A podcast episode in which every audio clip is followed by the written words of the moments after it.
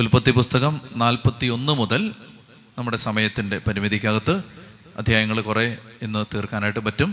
നമ്മൾ ഒരു ക്ലാസ്സിൽ സാധാരണഗതിയിൽ ഒരു അധ്യാപകൻ തലേ ദിവസം വന്നില്ലെങ്കിൽ പിറ്റേ ദിവസം ഇരട്ടി പോർഷൻസ് എടുക്കും. അങ്ങനെയാണ് ക്ലാസ്സിൻ്റെ സ്വഭാവം. അപ്പോൾ അതുകൊണ്ട് ഇന്ന് വളരെ വേഗത്തിൽ നമ്മൾ പോകേണ്ടതുണ്ട്. കാരണം നമുക്ക് ഒരാഴ്ചത്തെ സമയം നഷ്ടപ്പെട്ടു.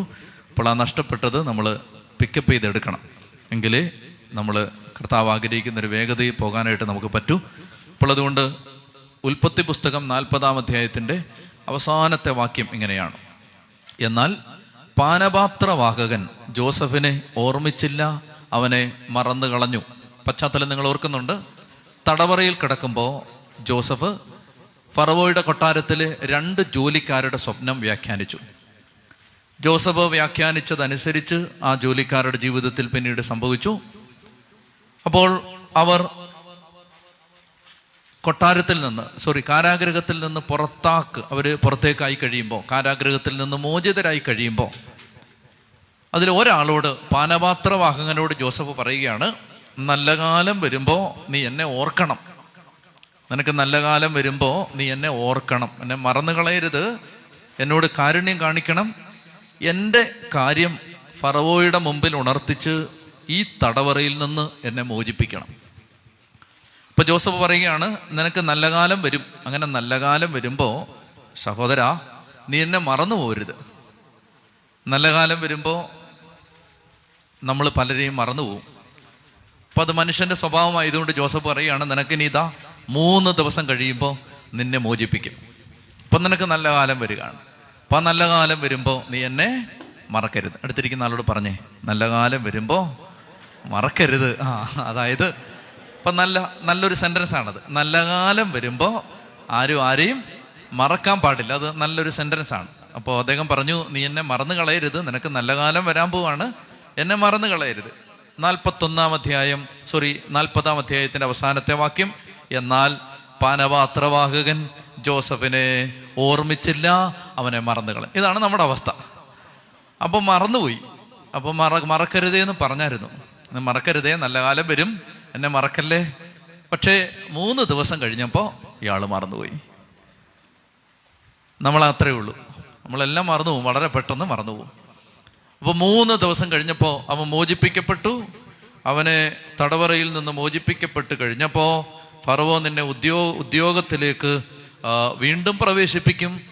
അപ്പോൾ പാനപാത്രവാഹകൻ പറഞ്ഞു. പ്രിയപ്പെട്ടവരെ, നമ്മൾ ആലോചിച്ച് എന്നാ പറയും? നമ്മൾ പറയും, ഇപ്പോൾ ഈ വചന പഠന ക്ലാസ്സിൽ വെച്ച് നമുക്ക് ഇയാളെ കുറ്റപ്പെടുത്താം, വിചാരണ ചെയ്യാം, അയാളെക്കുറിച്ച് ആവശ്യത്തിൽ കൂടുതൽ കുറ്റം പറയാം, വേണമെങ്കിൽ വാട്സപ്പിൽ അയാളെ ചീത്ത വിളിക്കാം, അയാളെക്കുറിച്ച് മോശപ്പെട്ട വാർത്തകളിടാം. ഇനി നിങ്ങൾ അടുത്ത വാക്യം വായിച്ചു, 41-ാം അധ്യായം 1-ാം വാക്യം: 2 വർഷം കഴിഞ്ഞപ്പോൾ. എത്ര നാൾ ഇയാൾ മറന്നുപോയി? 2 വർഷം കഴിഞ്ഞപ്പോഴാണ് പിന്നെ ഇയാൾ ഓർക്കുന്നത്. അപ്പം 2 വർഷത്തേക്ക് ഇയാൾ ഓർത്തതേയില്ല. തടവറയിൽ കിടക്കുന്ന ജോസഫ് ഒരിക്കൽ പോലും വിചാരിച്ചില്ല അവൻ ദുഷ്ടൻ, കള്ളൻ, ചതിയൻ, വാക്ക് പറഞ്ഞിട്ട് പാലിക്കാത്തവൻ, ഓർക്കാത്തവൻ എന്ന് പറയാതെ ജോസഫ് അതെല്ലാം ഹൃദയത്തിൽ സൂക്ഷിച്ചു വെച്ചിരിക്കുക. ജോസഫിൻ്റെ ഒരു പ്രത്യേകത നമ്മൾ കണ്ടത് ഇതാണ്, അദ്ദേഹം ഒന്നിനെക്കുറിച്ചും പരാതിപ്പെടുന്നില്ല. ഒന്നിനെക്കുറിച്ച് ആരോടും സങ്കടം, പരാതി പറയാൻ അദ്ദേഹം നിൽക്കുന്നില്ല. അദ്ദേഹം ഇങ്ങനെ എല്ലാ കാര്യങ്ങളും ദൈവത്തിൻ്റെ കയ്യിൽ നിന്ന് സ്വീകരിക്കുകയാണ്. ശ്രദ്ധിക്കുക, മർമ്മപ്രധാനമായ ഒരു ജീവിതത്തിൻ്റെ ഒരാശയം, ജീവിത നിയമം ഇതിനകത്ത് കിടപ്പുണ്ട്. 2 കൊല്ലം കഴിയുമ്പോൾ ഫറവോയ്ക്കൊരു സ്വപ്നമുണ്ടായി. ഫറവോയുടെ സ്വപ്നം വ്യാഖ്യാനിക്കാൻ ആരുമില്ല. പെട്ടെന്ന് പാനപാത്രവാഹകന് ജോസഫിനെ ഓർമ്മ വന്നു.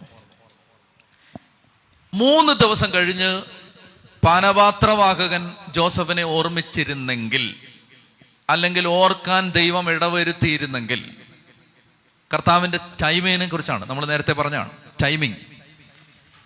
2 വർഷം കഴിഞ്ഞ് മാത്രമാണ് ഓർക്കുന്നത്. എന്നാൽ പറഞ്ഞ പ്രകാരം 3 ദിവസം കഴിഞ്ഞ് ഇയാൾ തടവറയിൽ നിന്ന് മോചിപ്പിക്കപ്പെട്ടപ്പോൾ പാനപാത്രവാഹകൻ ജോസഫിനെ മോചിപ്പിച്ചിരുന്നെങ്കിൽ, ഫറവോയോട് പറഞ്ഞിട്ട്, സാറേ ജയിലിൽ ഒരുത്തൻ കിടപ്പുണ്ട്, ഒരു തെറ്റും ചെയ്തിട്ടില്ല, പാവമാണ്, നല്ല പയ്യനാ, സ്വപ്നമൊക്കെ ഉണ്ടെങ്കിൽ അപ്പം തന്നെ വ്യാഖ്യാനിക്കും എന്ന് പറയുമ്പോൾ ഫറവോ, ആ നീ പറഞ്ഞല്ലേ അവനെ മോചിപ്പിച്ചേക്കെന്ന് പറഞ്ഞ് മോചിപ്പിച്ചാൽ ജോസഫിൻ്റെ ഭാവി എന്താണ്? ജോസഫ് കാരാഗ്രഹത്തിൽ നിന്ന് ഇറങ്ങും, നല്ല ഷർട്ടും മുണ്ടും വാങ്ങിക്കും, റോട്ടറിക്ഷ വിളിക്കും, ബസ് സ്റ്റാൻഡിലേക്ക് ചെല്ലും, നേരെ യാക്കോബിന്റെ വീട്ടിലേക്ക് തിരിച്ചു പോകും. ചത്തി പറഞ്ഞേ ഹല്ലേലൂയാ. തീർന്നു തീർന്നു തീർന്നു. ജോസഫിനെ എന്തിനാണോ ഇവിടെ വിട്ടത് അത് തീർന്നു. എൻ്റെ പ്രിയപ്പെട്ട സഹോദരങ്ങളെ, അതുകൊണ്ട് ദൈവം പറഞ്ഞു 2 കൊല്ലത്തേക്ക് പാനപാത്രമാകുക നീ ഇപ്പോൾ ഓർക്കരുത്. ഇങ്ങനെ ചിന്തിക്കണം എൻ്റെ പ്രിയപ്പെട്ടവരെ. നമ്മളെ ആരെങ്കിലും മറന്നിട്ടുണ്ടെങ്കിൽ, നമ്മളെ ആരെങ്കിലും വകവച്ചിട്ടില്ലെങ്കിൽ, നമ്മളെ ആരെങ്കിലും തള്ളി പറഞ്ഞിട്ടുണ്ടെങ്കിൽ അതിൻ്റെ പിന്നിലും ഒരു ദൈവകരമുണ്ട്. അതിൻ്റെ കാരണം എന്തെന്നറിയാമോ? നിന്നിലൂടെ പൂർത്തിയാവേണ്ട ദൈവിക പദ്ധതി പൂർത്തിയാവാനാണ് അവർ നിന്നെ 2 കൊല്ലത്തേക്ക് മറന്നു കളഞ്ഞത്. ചതി പറഞ്ഞേ ഹല്ലേലൂയാ. അതായത് നമ്മളിലൂടെ പൂർത്തിയാവേണ്ട ഒരു ദൈവിക പദ്ധതിയുണ്ട്. ഞാൻ എൻ്റെ ഉദാഹരണം പറയുമ്പോൾ ഒന്നും വിചാരിക്കരുത്, എനിക്ക് ഏറ്റവും നല്ലതാണെന്ന് തോന്നുന്നൊരു ഉദാഹരണം ഞാൻ പറയാം. ഞാൻ UGC NET പരീക്ഷ എഴുതി. 1ാമത്തെ തവണ എഴുതി തോറ്റു, 2ാമത്തെ തവണ എഴുതി തോറ്റു, 3ാമത്തെ തവണ എഴുതി തോറ്റു. തോറ്റോണ്ടിരിക്കുകയാണ്. ഇതിൻ്റെ ഒരു ദുരന്തം എന്താണെന്നറിയാമോ? ഞായറാഴ്ചകളിലാണ് ഈ പരീക്ഷ. അതാണ് അതിൻ്റെ ദുരന്തം. ഇപ്പം ഞായറാഴ്ച ഞാൻ പള്ളിയിൽ പരിശുദ്ധ കുർബാന ചൊല്ലിയിട്ടോ അല്ലെങ്കിൽ കുർബാന അറേഞ്ച് ചെയ്തിട്ടോ ഞാൻ പോകുമ്പോൾ ആളുകളോട് ഞാൻ പറയും, സഹോദരങ്ങളെ പ്രാർത്ഥിക്കണേ, അച്ഛൻ പരീക്ഷയ്ക്ക് പോവാണ്. പരീക്ഷയ്ക്ക് പോകുമെന്ന് പറഞ്ഞിട്ട് പോവും. തിരിച്ചു വന്നാൽ ആ തിരിച്ചു വന്ന് കാണുന്ന മിനിറ്റ് മുതൽ അമ്മച്ചിമാർ ചോദിച്ചുകൊണ്ടിരിക്കും, ജയിച്ചോ അച്ഛാ, ജയിച്ചോ അച്ഛാ. ഓരോ തവണ തോക്കുമ്പോഴും ഞാൻ പിന്നീട് ആളുകളുടെ മുമ്പിൽ പ്രത്യക്ഷപ്പെടാതെ വളരെ സീരിയസ് ആയിട്ട്, ആരോട് എനിക്ക് മിണ്ടാൻ താല്പര്യമില്ലാത്ത വിധത്തിൽ ഞാൻ അവർ പരീക്ഷയെക്കുറിച്ച് എവിടുന്നെങ്കിലും ഇവർ അറിയും. പിള്ളേരൊക്കെ പറയും നെറ്റിൻ്റെ റിസൾട്ട് വന്നു എന്ന് പറയും. അപ്പോൾ എന്നോട് ചോദിക്കും ആളുകൾ, അമ്മച്ചിമാർ, അച്ഛാ ജയിച്ചോ അച്ഛാ, ഞങ്ങൾ കരണക്കൊന്ത ചൊല്ലിയായിരുന്നു, ഞങ്ങൾ മുട്ടയിൽ നിന്നായിരുന്നു, ഇവരെന്തെല്ലാം പ്രാർത്ഥിച്ചിട്ട് ഞാൻ തോറ്റു പോവാണ്. എൻ്റെ പ്രിയപ്പെട്ട സഹോദരങ്ങളെ, 5 തവണ എഴുതി തോറ്റുപോയി. ശോ, എനിക്കാണെങ്കിൽ ഉണ്ടായൊരു ദുരഭിമാനം, അതാണ് അതിനകത്ത് ഏറ്റവും വലിയ എന്ന് പറഞ്ഞാൽ എനിക്കങ്ങ് നാണക്കേട് വരികയാണ്. ദൈവമേ, ഞാൻ ഒന്നിനും കൊള്ളാത്തവനാണോ? പിന്നെ എൻ്റെ ക്ലാസ്സിലാണെങ്കിൽ ക്ലാസ്സിൽ വരാത്തവൻ, പരീക്ഷ ശരിക്കും എഴുതാത്തവൻ, ക്ലാസ്സിലെ ഹോംവർക്കൊന്നും ശരിക്കും ചെയ്യാത്തവൻ, അവനെല്ലാം നെറ്റ് കിട്ടി. ഞാൻ 1ാം റാങ്കാണ്, എനിക്ക് നെറ്റില്ല. എൻ്റെ പ്രിയപ്പെട്ട സഹോദരങ്ങൾ, ഇതാണ് എൻ്റെ ദുരഭിമാനം. എനിക്ക് ഭയങ്കര നാണക്കേട് വരികയാണ്. ആരെങ്കിലും ചോദിക്കുകയാണ് നെറ്റ് കിട്ടിയോ? അപ്പം ഞാൻ പറയുകയാണ് ചൂട് വളരെ കൂടുതലാണ്, ഇന്ന് മഴ പെയ്യാൻ സാധ്യതയുണ്ട്, കാലാവസ്ഥ ഇങ്ങനെ പോയാൽ നമ്മൾ എന്ത് ചെയ്യും, ഈ നാട്ടിൽ എന്തെല്ലാം ദുരിതങ്ങളാണ്, കൊലപാതകങ്ങളാണ്. അച്ഛാ നെറ്റ് കിട്ടിയോ? എറണാകുളത്തേക്കുള്ള ബസ് ഇപ്പോൾ ഉണ്ടോ? തൃശ്ശൂരേക്ക് പോയാൽ ഇപ്പോൾ കാലാവസ്ഥ നല്ല. ഇങ്ങനെയൊക്കെ പറഞ്ഞിട്ട് ഞാനിങ്ങനെ ഇത് മാറ്റിവിടും. എനിക്ക് നാണക്കേട് കൊണ്ട് നടക്കാൻ വയ്യ. മാത്രമല്ല നമ്മളിങ്ങനെ അത്യാവശ്യം കുറച്ച് പേർക്കൊക്കെ നാട്ടിൽ അറിയാവുന്നതുകൊണ്ട് എല്ലാവരും ചോദിക്കും. പിന്നെ കോളേജിലാണെങ്കിൽ വേക്കൻസി ഒഴിച്ചിട്ടിരിക്കുകയാണ് ഈ അച്ഛൻ ജയിച്ചിട്ട് അച്ഛനെ വെക്കാൻ വേണ്ടി. അപ്പോൾ അവിടെ ഉള്ളവർ കൂടെ ചോദിക്കും, എവിടെ ചെന്നാലും ചോദിക്കും, നെറ്റ് കിട്ടിയില്ലേ, കിട്ടിയില്ലേ, കിട്ടിയില്ലേ. നമുക്ക് നെറ്റ് കിട്ടാനുള്ള ആഗ്രഹം കൊണ്ടല്ല ഇവർ ചോദിക്കുന്നത്. കിട്ടിയില്ലെന്ന് നമ്മൾ പറയുമ്പോൾ അവർക്കുണ്ടാകുന്നൊരു സന്തോഷമുണ്ടല്ലോ, അപ്പോൾ അതോർത്തിട്ടാണ്. അല്ലാതെ നമ്മുടെ ക്ഷേമം ആലോചിച്ചിട്ടൊന്നും, നമ്മുടെ നല്ല ഭാവി ഓർത്തിട്ട് വല്ലതാണ് ഒന്നുമല്ല. കിട്ടിയില്ല എന്ന് പറയുമ്പം അപ്പോൾ പുറമേ ആ കിട്ടിയില്ലേ, അകത്ത് കിട്ടത്തില്ലടാ എന്ന് അങ്ങനെ പറയുന്ന സാധാരണ ശരാശരി മലയാളിയുടെ സ്വഭാവം കാണിക്കാൻ വേണ്ടിയിട്ടാണ്. എവിടെ ചെന്നാലും, ഏത് മുറുക്കാൻ കട ചെന്നാലും ചോദിക്കുകയാണ് നെറ്റ് കിട്ടിയില്ലേ. പ്രിയപ്പെട്ട സഹോദരങ്ങളെ, അങ്ങനെ 1ാമത്തെ തവണ എഴുതി തോറ്റു, 2ാമത്തെ തവണ എഴുതി തോറ്റു. ഞാൻ പറയുന്നത്, ഞാൻ ആലോചിക്കുകയാണ്, ദൈവമേ എൻ്റെ എന്തെങ്കിലും പോരായ്മ കൊണ്ടാണോ കർത്താവേ എനിക്ക് നെറ്റ് കിട്ടാത്തത്, എൻ്റെ കുംഭസാരം കറക്റ്റ് ആവാത്തതാണോ കർത്താവേ എനിക്ക് നെറ്റ് കിട്ടാത്തത്, എന്താ കർത്താവ് എനിക്ക് നെറ്റ് കിട്ടാത്തത്? അതിന് മാത്രം ഉത്തരവില്ല. വഴിയെ പോയ സകല എണ്ണത്തിൻ്റെയും കാര്യത്തിന് ഉത്തരം തന്നിട്ടുണ്ട്, നമ്മുടെ കാര്യത്തിന് മാത്രം ഒരു ഉത്തരവില്ല. പ്രിയപ്പെട്ട സഹോദരങ്ങൾ, ഞാൻ ഇന്ന് തിരിഞ്ഞു നോക്കുമ്പോൾ എനിക്കൊരു കാര്യം മനസ്സിലാവും. എന്തെന്നറിയാമോ? അങ്ങനെ ആ നെറ്റ് കിട്ടാതെ ഞാൻ തോറ്റു കിടന്ന കാലത്താണ്, 1ാമത്തെ തവണ തോക്കുമ്പോഴാണ് എന്നോട് പിതാവ് പറയുന്നത്. അതായത് പിതാവിന് മനസ്സിലായി ഇവന് ഉടനെ എങ്ങനെ നെറ്റ് കിട്ടാൻ സാധ്യതയില്ല, അതുകൊണ്ട് ഈ തിരുവനന്തപുരത്ത് വെച്ചുകൊണ്ടിരുന്നിട്ട് കാര്യമില്ല. അപ്പോൾ എന്നോട് പറയുകയാണ്, ഒരു പ്രശ്നമുള്ള പള്ളിയുണ്ട്, അങ്ങോട്ട് പോകണം. അപ്പോൾ അവിടെ വെച്ച് ഞാൻ ഓർക്കുന്നുണ്ട്, ഇവിടെ ഒരു എം സി റോഡിൽ ഒരു റോഡിൽ വെച്ചാൽ ഇതിനോട് പറയുന്നത്. ഞാൻ റോഡിൽ ഇറങ്ങി നിൽക്കുകയാണ്, പിതാക്കന്മാർ രണ്ടുപേരും വണ്ടി ഇരിക്കുകയാണ് എന്നോട് പറയുന്നത്. അപ്പം ഞാൻ ആവുന്ന പോലെല്ലാം പറഞ്ഞു, ഞാൻ എന്നെ വിടരുത്, അവിടെ ചെന്ന് അവന്മാരെന്നെ കൊല്ലും, എനിക്ക് പേടിയാണ്, എന്നെ വിടരുത് എന്ന് ഞാൻ ആവുന്ന പോലെല്ലാം പറഞ്ഞു. പറഞ്ഞപ്പോഴൊക്കെ എന്നോട് പറഞ്ഞു, സാറേ ഇല്ല അച്ഛാ. അപ്പം ഞാൻ അവസാനം പറഞ്ഞു, പിതാവേ നെറ്റ് ഉടനെ കിട്ടാൻ സാധ്യതയുണ്ട്, അപ്പോൾ എനിക്ക് കോളേജിൽ വരണ്ടേ? അപ്പോൾ ആ പിതാവ് പറയുകയാണ്, നെറ്റ് കിട്ടുമ്പോൾ നമുക്കിങ്ങനെ തിരിച്ചു വരാം.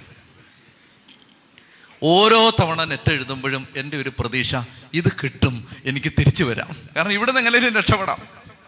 ഓരോ തവണയും ഞാൻ തോക്കുകയാണ്. എൻ്റെ പ്രിയപ്പെട്ട സഹോദരങ്ങളെ, 6ാമത്തെ തവണ നെറ്റ് എഴുതി ജയിച്ചു. ഈ 6 തവണ നെറ്റ് എഴുതുന്നതിനിടയിൽ 3 വർഷം കടന്നുപോയി. ആ 3 വർഷമാണ് സത്യത്തിൽ ഇന്നിവിടെ വന്നിരിക്കുന്ന പല ആളുകളും യൂട്യൂബിലൂടെ തന്നെ പരിചയമുള്ളവരാണ്. ആ 3 വർഷത്തിനിടയിലാണ് യൂട്യൂബിലൂടെ എന്നെ ലോകം അറിഞ്ഞു തുടങ്ങിയത്. എൻ്റെ പ്രിയപ്പെട്ട സഹോദരങ്ങളെ, അതായത് ഞാൻ ഇന്ന് തിരിഞ്ഞു നോക്കുമ്പോൾ, ഞാൻ ആ നെറ്റ് ജയിച്ചിരുന്നെങ്കിൽ ഞാൻ ആ കോളേജിൽ ഒരു അധ്യാപകനായിട്ട് ഇപ്പോഴും ജീവിച്ചേനെ. ഈ ബൈബിൾ ക്ലാസ് ഇവിടെ നടക്കണമെന്നില്ല. ചെത്തി പറഞ്ഞേ ഹല്ലേലൂയ. പ്രിയപ്പെട്ട സഹോദരൻ, അതായത് എന്തുകൊണ്ട് 5 തവണ തോറ്റു? എന്തുകൊണ്ട് 5 തവണ തോറ്റു? ഇന്ന് തിരിഞ്ഞു നോക്കുമ്പോൾ അറിയാം. അതായത് ദൈവത്തിന് എന്നെ നല്ലതുപോലെ ഇട്ടൊന്ന് ഒരുക്കണമായിരുന്നു. ഞാൻ ശരിക്കും പ്രാർത്ഥിക്കാൻ പഠിച്ചതൊക്കെ അവിടെ ചെന്നിട്ടാണ്. കാരണം ഏത് പ്രാർത്ഥിക്കാത്തവനും പ്രാർത്ഥിക്കും. ദോശക്കല്ലേ കയറ്റി ഇരുത്തിയാൽ ഏത് പ്രാർത്ഥിക്കാത്തവനും പ്രാർത്ഥിക്കത്തില്ലേ? നല്ല തിളപ്പിച്ചങ്ങോട്ട് എണ്ണ തിളപ്പിച്ചിട്ടിട്ട് ചട്ടിക്കകത്ത് പിടിച്ചിട്ടാൽ ഏത് പ്രാർത്ഥിക്കാത്തവനും ദൈവമേ എന്ന് അറിയാതെങ്കിലും വിളിക്കും. അങ്ങനെയാണ് ഞാൻ വിളിച്ചു തുടങ്ങിയത്.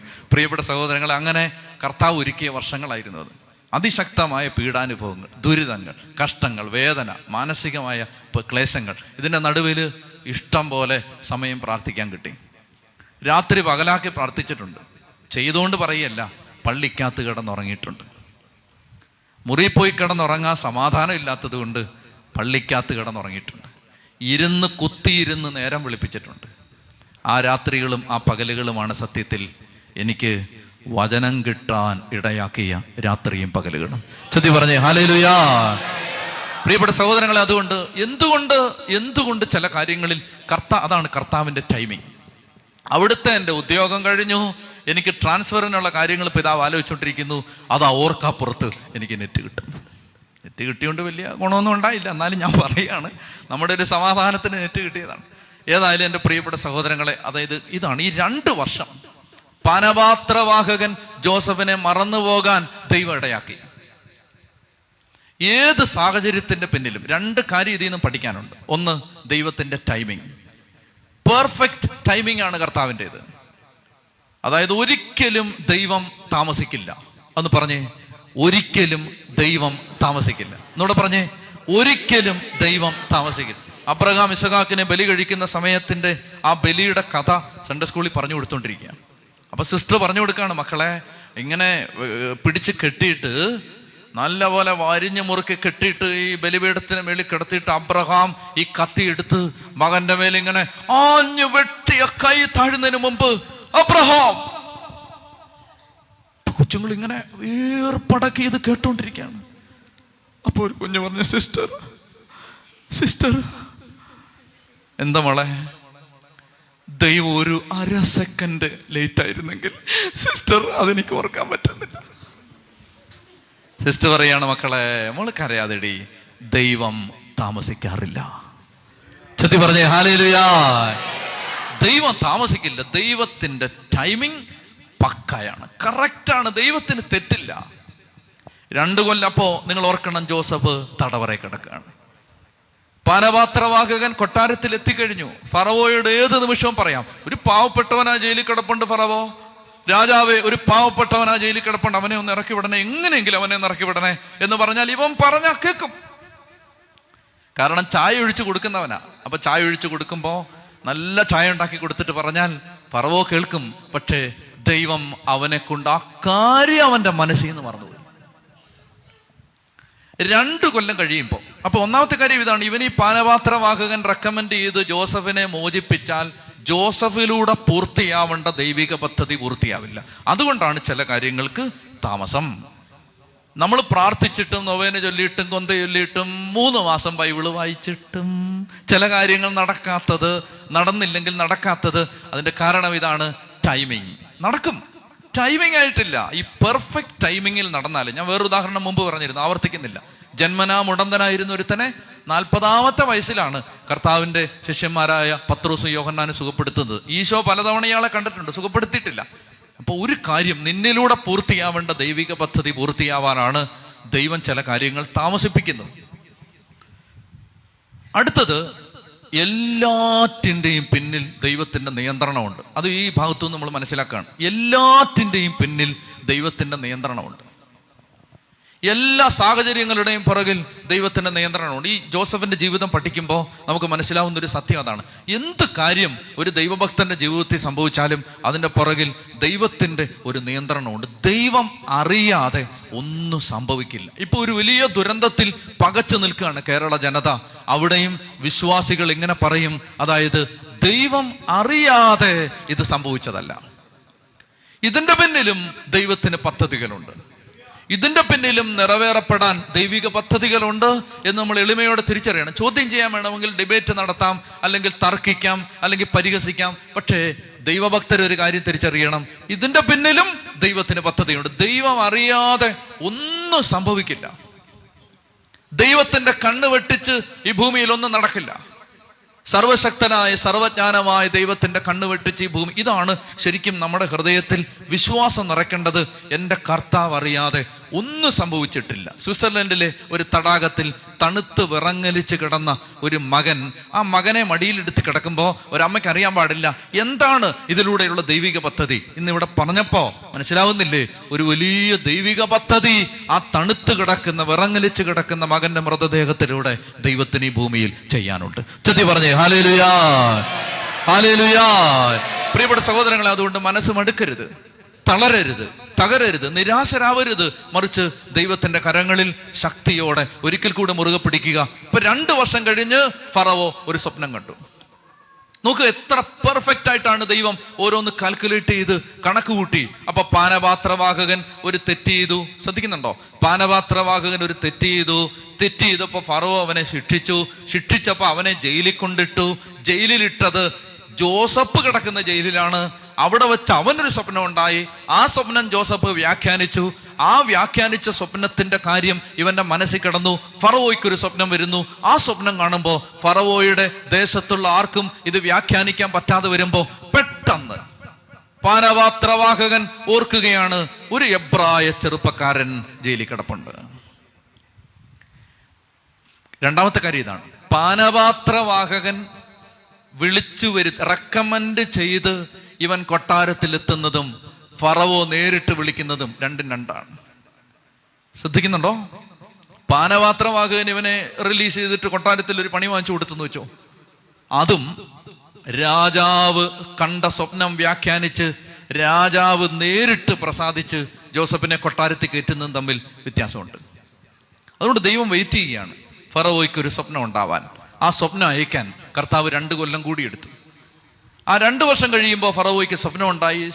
സ്വപ്നത്തിൻ്റെ വിശദാംശങ്ങളിലേക്ക് ഞാൻ പോകുന്നില്ല. മെലിഞ്ഞ 7 പശുക്കൾ കൊഴുത്ത 7 പശുക്കളെ വിഴുങ്ങി. മെലിഞ്ഞ 7 നെൽക്കതിരുകൾ കൊഴുത്ത നെൽക്കതിരുകളെ വിഴുങ്ങി. ഇങ്ങനെ 2 സ്വപ്നം ഫറവോ കാണുകയാണ്. അപ്പോൾ ഫറവോ ഈ സ്വപ്നം കണ്ടു കഴിഞ്ഞപ്പോൾ അദ്ദേഹത്തിന് വ്യാഖ്യാനം മനസ്സിലായില്ല.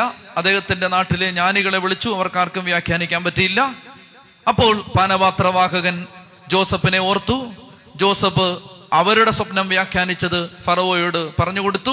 അങ്ങനെ ഫറവോ അദ്ദേഹത്തെ വിളിച്ചു വരുത്തുമ്പോൾ ഫറവോ ജോസഫിനോട് പറഞ്ഞു, ഞാനൊരു സ്വപ്നം കണ്ടു. വാക്യം 15, ഞാനൊരു സ്വപ്നം കണ്ടു, അത് വ്യാഖ്യാനിക്കാൻ ആർക്കും കഴിയുന്നില്ല. നിനക്ക് സ്വപ്നം വ്യാഖ്യാനിക്കാൻ കഴിയുമെന്ന് ഞാൻ അറിഞ്ഞു. ജോസഫ് ഫറവോയോട് പറഞ്ഞു, അതെൻ്റെ കഴിവല്ല, എന്നാൽ ദൈവം നിനക്ക് ഉത്തരം തരും. അതെൻ്റെ കഴിവല്ല. അതാണ് ഒരു ശുശ്രൂഷകൻ്റെ മനസ്സ് അങ്ങനെ ആയിരിക്കണം. അതെൻ്റെ കഴിവല്ല, മറിച്ച് ദൈവം നിനക്ക് ഉത്തരം തരും. ദൈവം നിൻ്റെ ജീവിതത്തിൽ ഇടപെടും, എൻ്റെ കഴിവുകൊണ്ടല്ല. അപ്പോഴും ഇത് ഏറ്റുപറയണം. അപ്പം അങ്ങനെ ഉത്തരം കൊടുത്തു. ഉത്തരം ഇതാണ്, വ്യാഖ്യാനം ഇതാണ്. ഫറവോ, നീ കണ്ട 2 സ്വപ്നങ്ങളും ഒറ്റ കാര്യത്തെക്കുറിച്ചുള്ളതാണ്. 2 കാര്യത്തെക്കുറിച്ചുള്ളതല്ല. എന്താണ് ആ ഒറ്റ കാര്യം? നീ കണ്ട 2 സ്വപ്നങ്ങളുടെയും അർത്ഥം ഇതാണ്, ഇതാ ഈജിപ്തിൽ സമൃദ്ധിയുടെ 7 വർഷങ്ങൾ വരാൻ പോകുന്നു. ആ സമൃദ്ധിയുടെ 7 വർഷങ്ങളെ പിന്തുടർന്ന് ഈജിപ്തിൽ ക്ഷാമത്തിൻ്റെ, വെറും ക്ഷാമമല്ല, അതികഠിനമായ ക്ഷാമത്തിൻ്റെ 7 വർഷങ്ങൾ വരും. ഇതാണ് ഈ മെലിഞ്ഞ പശുക്കൾ കൊഴുത്ത പശുക്കളെ വിഴുങ്ങിയതിൻ്റെ അർത്ഥം. മെലിഞ്ഞ നെൽക്കതിരുകൾ കൊഴുത്ത നെൽക്കതിരുകളെ വിഴുങ്ങിയതിൻ്റെ അർത്ഥം, അതായത് ഈ സമൃദ്ധിയുടെ കാലത്തെ മറന്നുപോകുന്ന, ഒരിക്കലും ഓർക്കാത്ത വിധത്തിലുള്ള അതികഠിനമായ ഒരു ക്ഷാമം ദേശത്ത് വരാൻ പോവുകയാണ്. അതുകൊണ്ട് സഹോദരാ, രാജാവേ, അങ്ങൊരു കാര്യം ചെയ്യണം. ഫറവോ, നീ നാട്ടിലെങ്ങും മേൽനോട്ടക്കാരെ നിയമിച്ചിട്ട് സമൃദ്ധിയുടെ 7 വർഷത്തിൽ നീ ഇഷ്ടം പോലെ ധാന്യവും വിഭവങ്ങളും ശേഖരിച്ചു വെക്കണം. അത് ക്ഷാമകാലത്ത് നിന്റെ ജനത്തെ സഹായിക്കും. ഇതാണ് ദൈവം കൊടുക്കുന്ന ഉപദേശം. യോഹന്നാൻ 9-ാം അധ്യായം 4-ാം തിരുവചനം ഇങ്ങനെയാണ്: ആർക്കും വേല ചെയ്യാൻ പറ്റാത്ത രാത്രികാലം അടുത്തു വരികയാണ്. ആർക്കും വേല ചെയ്യാൻ പറ്റാത്ത രാത്രികാലം അടുത്തു വരികയാണ്. സുഭാഷിതങ്ങൾ 6-ാം അധ്യായം 6 മുതൽ 13 വരെ വാക്യങ്ങളിൽ, സുഭാഷിതം 6 മുതൽ, പ്രോവർബ്സ് 6:6-13, അവിടെ നമ്മൾ വായിക്കുകയാണ്: മടിയനായ മനുഷ്യ, എറുമ്പിന്റെ പ്രവൃത്തിയിൽ നിന്ന് വിവേകിയാവുക. അത് വേനൽക്കാലത്ത് മാളമൊരുക്കുന്നു, അത് കൊയ്ത്ത് കാലത്ത് ശേഖരിച്ചു വെക്കുന്നു. ഇതൊരു ആത്മീയ പാഠമാണ്, ശ്രദ്ധിക്കുക. എന്താണ് ഇതിൻ്റെ അർത്ഥം?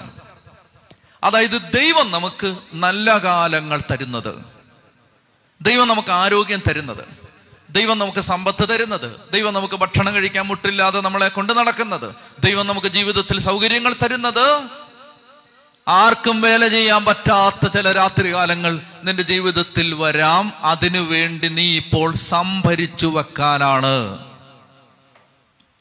നമുക്ക് ക്ഷേമമുള്ള കാലത്ത് സംഭരിക്കണം, ഇഷ്ടം പോലെ പ്രാർത്ഥന ശേഖരിക്കണം, ഇഷ്ടം പോലെ ത്യാഗം കൂട്ടിവെക്കണം, ഇഷ്ടം പോലെ പരിഹാര പ്രവൃത്തികൾ കൂട്ടിവെക്കണം, ഉപവാസം കൂട്ടിവെക്കണം. എന്തിനാണ്?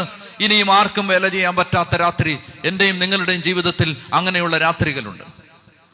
ഒന്നും ചെയ്യാൻ പറ്റാത്ത രാത്രികൾ, പ്രാർത്ഥിക്കാൻ തോന്നാത്ത രാത്രികൾ, പ്രാർത്ഥിക്കാൻ പറ്റാത്ത പകലുകൾ, ഒന്നും ചെയ്യാൻ പറ്റാതെ വിഷമിച്ചിരിക്കുന്ന രാപകലുകൾ. ഇത് ജീവിതത്തിൽ ആർക്കും വരാം. അത് വരുമ്പോൾ കർത്താവ് പറയാണ്, സമൃദ്ധിയുടെ കാലത്ത് നേരത്തെ സംഭരിച്ചോണം. എന്നാൽ നമ്മൾ എന്താ ചെയ്യുന്നതെന്നറിയാമോ? നമ്മളെപ്പോഴാണ് പ്രാർത്ഥിക്കാൻ തുടങ്ങുന്നത്? ദുഃഖം വരുമ്പോഴാണ് നമ്മൾ ക്ഷാമം വരുമ്പോൾ പ്രാർത്ഥിച്ചിട്ട് കാര്യമില്ല. ക്ഷേമത്തിൽ പ്രാർത്ഥിച്ചോ, ക്ഷാമത്തിൽ ഉപകരിക്കും. ചെത്തി പറഞ്ഞേ ഹല്ലേലൂയ. ക്ഷേമകാലത്ത് പ്രാർത്ഥിച്ചോ, ക്ഷാമകാലത്ത് അത് സഹായിക്കും. അതായത് ദൈവം നമുക്ക് ആരോഗ്യം തന്നു, ദൈവം നമുക്ക് കൃപ തന്നു, സമ്പത്ത് തന്നു, അനുഗ്രഹം തന്നു. പ്രിയപ്പെട്ട സഹോദരങ്ങളെ, ആ സമയത്ത് ഇഷ്ടം പോലെ കൂട്ടിവെക്കണം. ഇതാണ് ജോസഫ് ഫറവോട് പറയുന്ന, ഫറവോ, 7 കൊല്ലം സമൃദ്ധി വരുമ്പോൾ തൂർത്തടിച്ച് കളയരുത്. സമൃദ്ധി തരുമ്പോൾ അത് പാഴാക്കി കളയരുത്. സമയമുണ്ടല്ലോ, സമയമുണ്ടല്ലോ, പള്ളിപ്പാ സമയമുണ്ടല്ലോ, പ്രാർത്ഥിക്കാൻ സമയമുണ്ടല്ലോ എന്ന് പറയരുത്. ഓർക്കാപ്പുറത്ത് നനച്ചിരിക്കാത്തൊരു നേരത്ത് ഇടുത്തി പോലെ പലതും വരും, അല്ലേ? ഈ ദുരന്തത്തിൽ നിന്ന് എന്ത് പാടാ പഠിക്കേണ്ടേ മലയാളികള്? നമ്മുടെ ആരോഗ്യത്തിനോ, നമ്മുടെ സമ്പത്തിനോ, നമ്മുടെ കഴിവിനോ, നമ്മളുണ്ടാക്കിയ യന്ത്രങ്ങൾക്കോ, നമ്മളുണ്ടാക്കിയ സംവിധാനങ്ങൾക്കോ നമ്മളെ പിടിച്ചു നിർത്താൻ പറ്റാത്ത പ്രളയം വരാം. അത് വരാം. നമ്മളുണ്ടാക്കിയ സൗധങ്ങളെ തകർത്ത് കളയുന്ന, നമ്മളുണ്ടാക്കിയ സംവിധാനങ്ങളെ കടപുഴക്കി എറിയുന്ന സംഹാര താണ്ഡവത്തോടെ കാറ്റിൻ്റെയും ജലത്തിൻ്റെയും കരങ്ങൾ കണക്കറ്റ് മനുഷ്യൻ്റെ അഹങ്കാരത്തെ പ്രഹരിക്കുന്ന ദിനങ്ങളും രാത്രികളും ഏത് നിമിഷവും വരാം. അത് ഇവിടെയും വരാം, എവിടെയും വരാം. പ്രിയപ്പെട്ടവരെ, അതുകൊണ്ട് ഇത് ഓർക്കാൻ ദൈവം പറയുകയാണ്, നീ ഇങ്ങനെ എന്നും നിഗളിക്കുന്ന പോലെ അല്ല ലോകം. അങ്ങനെ വരാം. ഞാനൊരു ദുരന്തത്തിൽ അതിനെ മുറിവിൻ്റെ ആഴം കൂട്ടുകയല്ല, മറിച്ച് ഇത് ഒരു ദുരന്തം വരുമ്പോൾ നമ്മൾ എന്താ പഠിക്കണ്ടേ? അതായത് നമ്മൾ കുറെ കൂടെ എളിമയുള്ളവരാവേണ്ടതുണ്ട്, കുറച്ചുകൂടെ നമ്മൾ താഴേണ്ടതുണ്ട്, കുറച്ചുകൂടെ മനുഷ്യൻ്റെ ഗർവിന് അഹങ്കാരം വരേണ്ടതുണ്ട്. അവർ അഹങ്കാരം കാണിച്ചുകൊണ്ട് അങ്ങനെ വന്നതല്ല, മറിച്ച് ഇതിൽ നിന്ന് നമ്മൾ പഠിക്കണം. അതായത് പ്രകൃതിക്കൊരു നിമിഷം കൊണ്ട് ഉറഞ്ഞുതുള്ളാം, പ്രകൃതിക്കൊരു നിമിഷം കൊണ്ട് മുഖം മാറാം. എല്ലാം ചിട്ടയായിട്ട് പോകുന്നു എന്ന് വിചാരിക്കുന്ന പ്രപഞ്ചത്തിൻ്റെ താളത്തിന് താളഭംഗം വരാം. വസന്തം ഗ്രീഷ്മത്തിനും, ഗ്രീഷ്മം ശിശിരത്തിനും, ശിശിരം ഹേമന്തത്തിനും വഴിമാറാം. വേനൽ മാറി മഴ വരാം, മഴ മാറി വേനൽ വരാം. കാലം മാറും, പെട്ടെന്ന് ഓർക്കാപ്പുറത്ത് നനച്ചിരിക്കാത്ത നേരത്ത് അങ്ങനെ വരാം. നമ്മൾ ഒരുക്കുന്ന സംവിധാനങ്ങൾക്ക് നമ്മളെ രക്ഷിക്കാൻ പറ്റാത്ത സമയം, നമ്മുടെ കണക്ക് കൂട്ടലുകൾ തെറ്റുന്ന സമയം വരാം. ഇതൊക്കെയാണ് ദൈവത്തിൽ നമ്മൾ പൂർണ്ണമായി കണ്ണും പൂട്ടി ദൈവത്തെ ആശ്രയിച്ച് ജീവിക്കണമെന്ന് പ്രകൃതി അതിൻ്റെ ചില ക്രമക്കേടുകളിലൂടെ, അതിൻ്റെ ചില ഭ്രംശങ്ങളിലൂടെ നമ്മളെ ഓർമ്മിപ്പിക്കുകയാണ്. മനുഷ്യ, ദൈവത്തിലേക്ക് തിരികെ. മനുഷ്യ, ദൈവത്തിൽ ആശ്രയിക്കുക. സ്വന്തം ശക്തിയിൽ ആശ്രയിക്കാതെ, നീ ഉണ്ടാക്കിയ ബാബേൽ ഗോപുരങ്ങളിൽ ആശ്രയിക്കാതെ. നമ്മളോട് ദൈവം പറയുകയാണിത്. ഇങ്ങനെ സംസാരിക്കുന്ന പ്രപഞ്ചം സംസാരിക്കുന്ന ചില നിമിഷങ്ങളാണിത്. അപ്പോൾ ക്ഷേമം വരുമ്പോൾ, സമൃദ്ധി വരുമ്പോൾ നീ ശേഖരിച്ചു വെക്കണം എന്ന് പറയുകയാണ്. പ്രിയപ്പെട്ടവരെ, നമ്മളെന്ത് രാവിലെ മുതൽ വൈകുന്നേരം വരെ ഇരുന്ന് പ്രാർത്ഥിക്കുന്നു, ജാഗരണം നടത്തുന്നു, ഉപവസിക്കുന്നു, ത്യാഗം ചെയ്യുന്നു. എന്താ, നമുക്ക് എന്തെങ്കിലും കുഴപ്പമുണ്ടായിട്ടാണോ? ഒന്നുമില്ല. സമയത്ത് നമുക്ക് ഭക്ഷണം കിട്ടും, ഉറങ്ങാൻ നല്ല സൗകര്യം കിട്ടും, ജീവിതത്തിന് അത്യാവശ്യം സൗകര്യങ്ങളൊക്കെ കിട്ടും, എല്ലാം ഉണ്ട്. ഇനി പ്രത്യേകിച്ച് എന്തെങ്കിലും കിട്ടാൻ വേണ്ടിയിട്ടല്ല, ആണോ? അല്ല, ഒന്നും കിട്ടാനില്ല. പ്രാർത്ഥിച്ചിട്ട് ഇനി പ്രത്യേകിച്ച് ഉച്ചഭക്ഷണം പ്രാർത്ഥിച്ചു വരുത്താൻ വേണ്ടിയിട്ടൊന്നും അല്ല, ഭക്ഷണം അല്ലെങ്കിലും ഉണ്ട്. പക്ഷെ പ്രാർത്ഥിച്ചോണം. കാരണം നമ്മൾ വിചാരിക്കുന്ന പോലല്ല ലോകം. നാളെ ഒരു കാലത്ത് നാവ് ഉയർത്തി ദൈവത്തെ സ്തുതിക്കാൻ പറ്റാതെ പൂട്ടപ്പെട്ട് കിടക്കുന്ന ഒരു കാലം വരുമ്പോൾ, അന്ന് ദൈവമേ എന്ന് പോലും വിളിക്കാൻ പറ്റാത്തൊരു കാലം വരുമ്പോൾ, വിളിച്ചിട്ടേക്കണ ഇഷ്ടം പോലെ അന്നത്തേനെ അത് ഉപകരിക്കും. ചൊത്തി പറഞ്ഞേ ഹല്ലേലൂയാ. അന്നത്തേന് ആ കാലഘട്ടത്തിലേക്ക് അത് സഹായിക്കും. ആർക്കും വരാം, എനിക്കും നിനക്കും ആർക്കും വരാം. ആ കാലഘട്ടത്തിൽ അത് സഹായിക്കും. അതുകൊണ്ട് ഞാൻ ഈ ധ്യാനം നടക്കുന്ന സമയത്ത്, ഈ തിരുവനന്തപുരത്ത് ഒരു പള്ളിയിലാണ് ധ്യാനം നടക്കുന്ന സമയത്ത്, നമ്മുടെ കൂടെയുള്ളൊരു ശുശ്രൂഷകൻ ചെന്നിട്ട് പലരെയും വിളിച്ചു. കൗൺസിലിംഗ് ഉണ്ട്, വരണേ, കൗൺസിലിംഗ് ഉണ്ട്. അപ്പോൾ പറഞ്ഞു, കൗൺസിലിങ്ങോ? എനിക്കതിന് പ്രശ്നമൊന്നുമില്ലല്ലോ. ധ്യാനമോ? എനിക്കതിന് പ്രത്യേകിച്ച് ധ്യാനം കൂടാത്തൊക്കെ പ്രശ്നമൊന്നുമില്ലല്ലോ. ഇതിൻ്റെ പേരാണ് അഹങ്കാരം.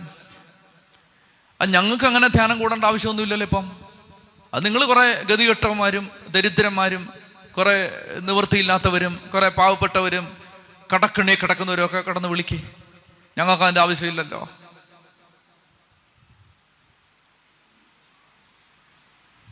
അപ്പം ഈ വിളിക്കാൻ പോയ ആൾ മറുപടിയൊന്നും പറഞ്ഞില്ല.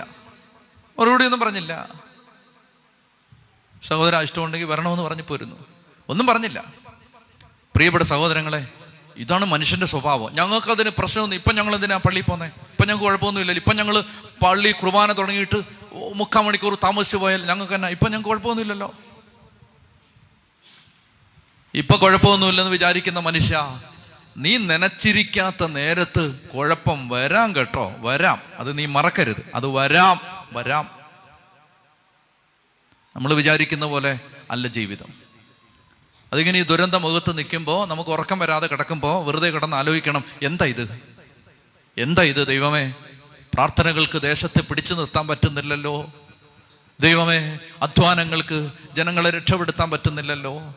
ദൈവമേ, പാവപ്പെട്ടവർ അനേക സ്ഥലങ്ങളിൽ ഡിവൈൻ ധ്യാന കേന്ദ്രത്തിൽ ഏതാണ്ട് 1500 പേര് കുടുങ്ങിക്കിടക്കാരെന്ന് അറിഞ്ഞു. ഇപ്പോഴത്തെ സ്ഥിതി അറിയില്ല. അപ്പോൾ ദൈവമേ, എല്ലായിടത്തേക്കും ദുരിതം വന്ന് കയറുകയാണല്ലോ. ഉത്തരവില്ല. അപ്പം ആ സമയത്ത് നമ്മൾ കുറച്ചുകൂടെ ദൈവത്തെ സമീപിക്കണം, ദൈവത്തിലേക്ക് അടുക്കണം. ഉറക്കെ പറ ഹല്ലേലൂയാ. അപ്പം ഇവിടെ സമൃദ്ധിയുടെ കാലത്ത് സംഭരിച്ചു വെക്കണം, ഇഷ്ടം പോലെ പ്രാർത്ഥിച്ചോണം, പ്രാർത്ഥന കൂട്ടിക്കോണം. ഇനിയുള്ള കാലം നല്ലതല്ല, പ്രാർത്ഥന കൂട്ടിക്കോണം. പ്രാർത്ഥിച്ച് നമുക്ക് വേണ്ടി മാത്രമല്ല, അനേകർക്ക് വേണ്ടി പ്രാർത്ഥിച്ച് ഈ ജീവിതത്തിൽ ഇനിയും കൂടുതൽ വലിയ കാര്യങ്ങൾ കൂട്ടി. അതായത്, നമ്മളൊരു കാര്യം മനസ്സിലാക്കേണ്ടതെന്നറിയാമോ, നമ്മളെല്ലാം കൂട്ടി വെച്ച് പോയിട്ട് ഒരു വലിയ പ്രളയം ഒഴുകി വന്നിട്ട് അതിരുകളില്ല, കെട്ടിയ വേലിയില്ല, കെട്ടിയ മതിലില്ല, കെട്ടിയ സംവിധാനങ്ങളില്ല, പണിഞ്ഞ വീടില്ല, എല്ലാം നിരപ്പാക്കിക്കൊണ്ടൊരു പ്രളയജലം ഒഴുകുമ്പോൾ ഓർക്കണം, ഈ കെട്ടിയ വേലി വേസ്റ്റായിരുന്നു. ഈ കെട്ടിയ വഴക്കുണ്ടാക്കി, അരസെന്റിന് വേണ്ടി വഴക്കുണ്ടാക്കി വകഞ്ഞു വെച്ചത് അയ്യോ വേസ്റ്റായിപ്പോയി. ഇപ്പം എല്ലാം ഒന്നായി, ഇപ്പം അതിരില്ല. പ്രിയപ്പെട്ട സഹോദരങ്ങളെ, ശ്രദ്ധിക്കുക. അതായത്, ഇത് വരാം. ഇത് ഞാൻ പറയുന്നത് തിരുവനന്തപുരത്ത് ഇപ്പം നമ്മൾ ഇവിടെ സേഫാണ്, അതുകൊണ്ട് നമുക്ക് എന്തും പറയാം എന്നല്ല, മറിച്ച് ഇതിവിടെ വരാം. അതാ ഞാൻ പറയുന്നത്, ഇവിടെ വരാം. വരുമെന്നല്ല, ഇനി നാളെ അത് മുറിച്ച് ഫേസ്ബുക്കിൽ ഇടരുത്. വരുമെന്നല്ല, ഇവിടെ വരാം, ഇവിടെ വരാം. ഇപ്പം അതാണ് തോന്നുന്നതല്ല, കാണുന്നതല്ല മുറിച്ചിട്ടിട്ട് പോട്ട് പറഞ്ഞിട്ട് കാര്യമില്ല. അപ്പോൾ ഇവിടെ അത് വരാം. അപ്പം അതുകൊണ്ട് ദേശത്ത് നാനാഭാഗങ്ങളിൽ, ഇപ്പം കേരളത്തിലെല്ലാം അനേക മക്കൾ ഈ വചനം കേൾക്കുന്നുണ്ട്. ഇന്ത്യക്ക് വെളിയിലുള്ള ലോകരാജ്യങ്ങളിലെ അനേകരിത് കേൾക്കുന്നുണ്ട്. പ്രിയപ്പെട്ട മക്കളെ, ഇതെവിടെയും വരാം, വരാം.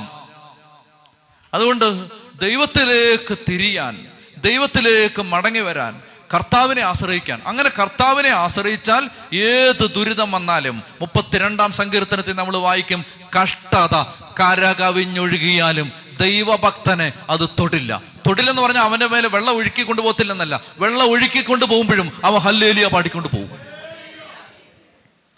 പ്രിയപ്പെട്ടവർ ദുരിതമുഖത്തിനകത്ത് കിടന്ന് പിടയുമ്പോഴും അവർ ദൈവത്തെ ആരാധിച്ചുകൊണ്ട് പറയും, ദൈവം അറിയാതെ ഒന്നും വരില്ല, ദൈവം അറിയാതെ ഒന്നും വരില്ല. പ്രിയപ്പെട്ടവർ, ഈ ലോകത്തിൽ പലതിനും ഉത്തരവില്ല, നിത്യതയിൽ ഉത്തരവുണ്ടെന്ന് അവർ ഹല്ലേലൂയ പാടി പുകഴ്ത്തിക്കൊണ്ട് ദൈവസന്നിധിയിൽ ഏറ്റു പറയും. ചെത്തി പറഞ്ഞേ ഹല്ലേലൂയ. അതുകൊണ്ട് ദൈവത്തെ ആശ്രയിക്കണം. ദൈവത്തെ ആശ്രയിക്കാൻ കർത്താവ് ഈ വചനത്തിലൂടെ ദൈവം സംസാരിക്കുകയാണ്. അപ്പോൾ സമൃദ്ധിയുടെ കാലത്ത് അനേക ആളുകൾക്ക് ഈ പ്രശ്നമുണ്ട്. അതുകൊണ്ട് ഞാൻ ആവർത്തിച്ച് സമയം എടുത്ത് പറയുന്നത്, ഒത്തിരി ആളുകൾക്ക് ഈ പ്രശ്നമുണ്ട്. ഞങ്ങൾക്കൊരു കുഴപ്പമില്ലല്ലോ, ഞങ്ങൾക്കിപ്പോൾ ഒരു പ്രശ്നമില്ല, ഞങ്ങൾക്ക് എല്ലാം ഭംഗിയായിട്ട്, മക്കളെല്ലാം കെട്ടിച്ചു, നല്ല ഭംഗിയായിട്ട് നടക്കുകയാണ്. അപ്പം ഏത് സമയത്തും പ്രാർത്ഥന, ദൈവാശ്രയം, പരിശുദ്ധ കുർബാന, ഇത് സഭയോടുള്ള ബന്ധം, ഇതൊന്നും ഒഴിവാക്കരുത്, ഇത് കളയരുത്. നമ്മളിങ്ങനെ നേരെ നിൽക്കരുത്, എനിക്ക് പ്രശ്നമൊന്നും ഇല്ല എന്ന് പറഞ്ഞിട്ട്. അപ്പോൾ അങ്ങനെ ഫറവോയുടെ സ്വപ്നം വ്യാഖ്യാനിച്ച് കഴിഞ്ഞിട്ട് 37 മുതലുള്ള വാക്യങ്ങൾ. ഈ നിർദ്ദേശം കൊള്ളാമെന്ന് ഫറവോയ്ക്കും അവൻ്റെ സേവകന്മാർക്കും തോന്നി. ഫറവോ സേവകന്മാരോട് പറഞ്ഞു, ദൈവത്തിൻ്റെ ആത്മാവ് കുടികൊള്ളുന്ന ഇവനെ പോലെ മറ്റൊരു മനുഷ്യനെ ഈ മേൽനോട്ടം വഹിക്കാൻ നമുക്ക് കണ്ടെത്താൻ പറ്റുമോ? അതുകൊണ്ട് ദൈവം നിനക്കെല്ലാം വെളിപ്പെടുത്തി തരുന്നത് കൊണ്ട് നിന്നെപ്പോലെ വിവേകിയും ബുദ്ധിമാനുമായ ഒരാൾ വേറെ ആളില്ലാത്തത് കൊണ്ട്, ശ്രദ്ധിക്കുക, നീ എൻ്റെ വീടിൻ്റെ മേലാളായിരിക്കും. ഒരു സെക്കൻഡ് കൊണ്ട് തലവര മാറുകയാണ്. ചങ്ങലയിട്ട് നിൽക്കുന്ന ഒരടിമ, കയ്യിലും കാലിലും ചങ്ങല. വേണ്ട, കൊട്ടാരത്തിലേക്ക് കയറിയപ്പോൾ അത് അഴിച്ചെന്ന് വെച്ചു, എങ്കിലും ഇവൻ അടിമയാണ്. ഈ അടിമ, ഈ ആ രാജാവിൻ്റെ മുമ്പിൽ നിൽക്കുന്ന അടിമയെ ഒരൊറ്റ സെക്കൻഡ് കൊണ്ട് ദൈവം രാജാവിൻ്റെ 2-ാം സ്ഥാനത്ത് ഈജിപ്തിൻ്റെ ഭരണാധികാരിയാക്കി മാറ്റുകയാണ്. ഒറ്റ സെക്കൻഡ്. നിങ്ങൾ നോക്കിയോ, വ്യത്യാസമില്ല, ഒരൊറ്റ സെക്കൻഡ്. എടാ, നീ ഇത് പറഞ്ഞതുകൊണ്ട്, നിന്നിൽ ദൈവത്തിൻ്റെ ആത്മാവുള്ളത് കൊണ്ട്, ദേ ഇപ്പം മുതൽ, from now on you are the king. ഇപ്പം ഈ സെക്കൻഡ് മുതൽ. ഇങ്ങനെയാണ് മനുഷ്യൻ്റെ തലവര മാറുന്നതും, ദുരന്തം വരുന്നത് ഒരു വശത്ത്, മനുഷ്യൻ്റെ തലവര മാറുന്നതും ഇങ്ങനെയാണ്. ഒറ്റ സെക്കൻഡ് കൊണ്ട് പെട്ടെന്ന് അവൻ അടിമ അധിപനായിട്ട് മാറി. ഒറ്റ സെക്കൻഡ്. പ്രിയപ്പെട്ട സഹോദരങ്ങളെ, പക്ഷെ അത് ഒരു സെക്കൻഡ് കൊണ്ട് അങ്ങനെ ഉച്ചരിക്കപ്പെട്ടെങ്കിലും അതിൻ്റെ പുറകിൽ 13 വർഷത്തെ വിശ്വസ്തതയുണ്ട്. 13 വർഷത്തെ വിശ്വസ്തത, ഒറ്റ സെക്കൻഡ്. ഈ പെന്തക്കുസ്ത നടക്കുമ്പോൾ ഒരു വാക്കുണ്ട്, അവർ മുകളിലത്തെ നിലയിൽ അവർ ഏക മനസ്സോടെ അവർ ഒരുമിച്ചിരിക്കുകയായിരുന്നു. അപ്പോൾ അടുത്ത വാക്ക് ഇങ്ങനെയാണ്, പെട്ടെന്ന് ആകാശത്ത് നിന്ന് കൊടുങ്കാറ്റടിക്കുന്നത് പോലെ ഒരു ശബ്ദം ഉണ്ടായി, പെട്ടെന്ന്. പക്ഷെ അത് പെട്ടെന്ന് വന്നതല്ല, 10 ദിവസമായിട്ട് ഇവർ കാത്തിരിക്കുന്നുണ്ട്. വരുമ്പോ അത് പെട്ടെന്നായിരിക്കും, താങ്ങി തൂങ്ങിയും വരില്ല. നമ്മളിങ്ങനെ ധ്യാനകേന്ദ്രത്തിൽ വരുന്ന പോലെ ഇങ്ങനെ ആടിയും തൂങ്ങി അങ്ങനല്ല വരുന്നത്, അത് പെട്ടെന്നാണ് വരുന്നത്. പള്ളി വരുന്ന പോലല്ല, ഞാനും ഞൂഞ്ഞും അല്ല അത് വരുന്നത്, നല്ല പെട്ടെന്നാണ് വരുന്നത്. കാണാം ഇവിടുന്ന് ഇങ്ങനെ ഇറങ്ങി വരുമ്പോഴേ, അയ്യോ എന്തിനാ വരുന്നത് നമ്മൾ ഇവിടെ നിന്ന് വിചാരിക്കുക, എന്തിനാ വരുന്നത്. അങ്ങനല്ല, മറിച്ച് പെട്ടെന്ന് ഇവൻ്റെ തലവര മാറുകയാണ്. പ്രിയപ്പെട്ട സഹോദരങ്ങളെ, ശ്രദ്ധിക്കേണ്ടത് ഇതാണ്, നീ എൻ്റെ വീടിന് മേലാളായിരിക്കും, എൻ്റെ ജനം മുഴുവൻ നിന്റെ വാക്കനുസരിച്ച് പ്രവർത്തിക്കും, സിംഹാസനത്തിൽ മാത്രം ഞാൻ നിന്നെക്കാൾ വലിയവനായിരിക്കും. ഹോ, ജയിലിൽ കിടന്നവൻ പെട്ടെന്ന് കുളിച്ച് ഷേവിങ് ചെയ്ത് ഇങ്ങോട്ട് വന്നപ്പോഴത്തേന് പിടിച്ച് കിരീടം വെച്ചു. സിംഹാസനത്തിൽ മാത്രം ഞാൻ നിന്നെക്കാൾ വലിയവനായിരിക്കും. ഫറവോ തുടർന്നു, ഇതാ ഈജിപ്ത് രാജ്യത്തിന് മുഴുവൻ അധിപനായി ഞാൻ നിന്നെ നിയമിച്ചിരിക്കുന്നു. ശ്രദ്ധിക്കണം, ഇനി വളരെ പ്രധാനപ്പെട്ട വാക്യങ്ങളാണ്. ഫറവോ തൻ്റെ കയ്യിൽ നിന്ന് മുദ്രമോതിരം ഊരിയെടുത്ത് ജോസഫിനെ അണിയിച്ചു, അവനെ പട്ടുവസ്ത്രങ്ങൾ ധരിപ്പിച്ചു. കേൾക്കണേ, പട്ടുവസ്ത്രങ്ങൾ ധരിപ്പിച്ചു. ഇവന് പണ്ടൊരു തുണി ഉണ്ടായിരുന്നു. എന്തായിരുന്നത്? ഇവന് ഒരു സാധനം ഉണ്ടായിരുന്നു, ഒരു പെങ്കൊച്ച് അടിച്ചുകൊണ്ട് പോയത്. ഒരു മേലങ്കി ഉണ്ടായിരുന്നു, അപ്പൻ കൊടുത്തതായിരിക്കും. ഒരു മേലങ്കി ഉണ്ടായിരുന്നു, അതൊരു പെണ്ണ് കൊണ്ടുപോയി. മേലങ്കി പോയി, ഇപ്പതേ പട്ടുവസ്ത്രം കിട്ടി.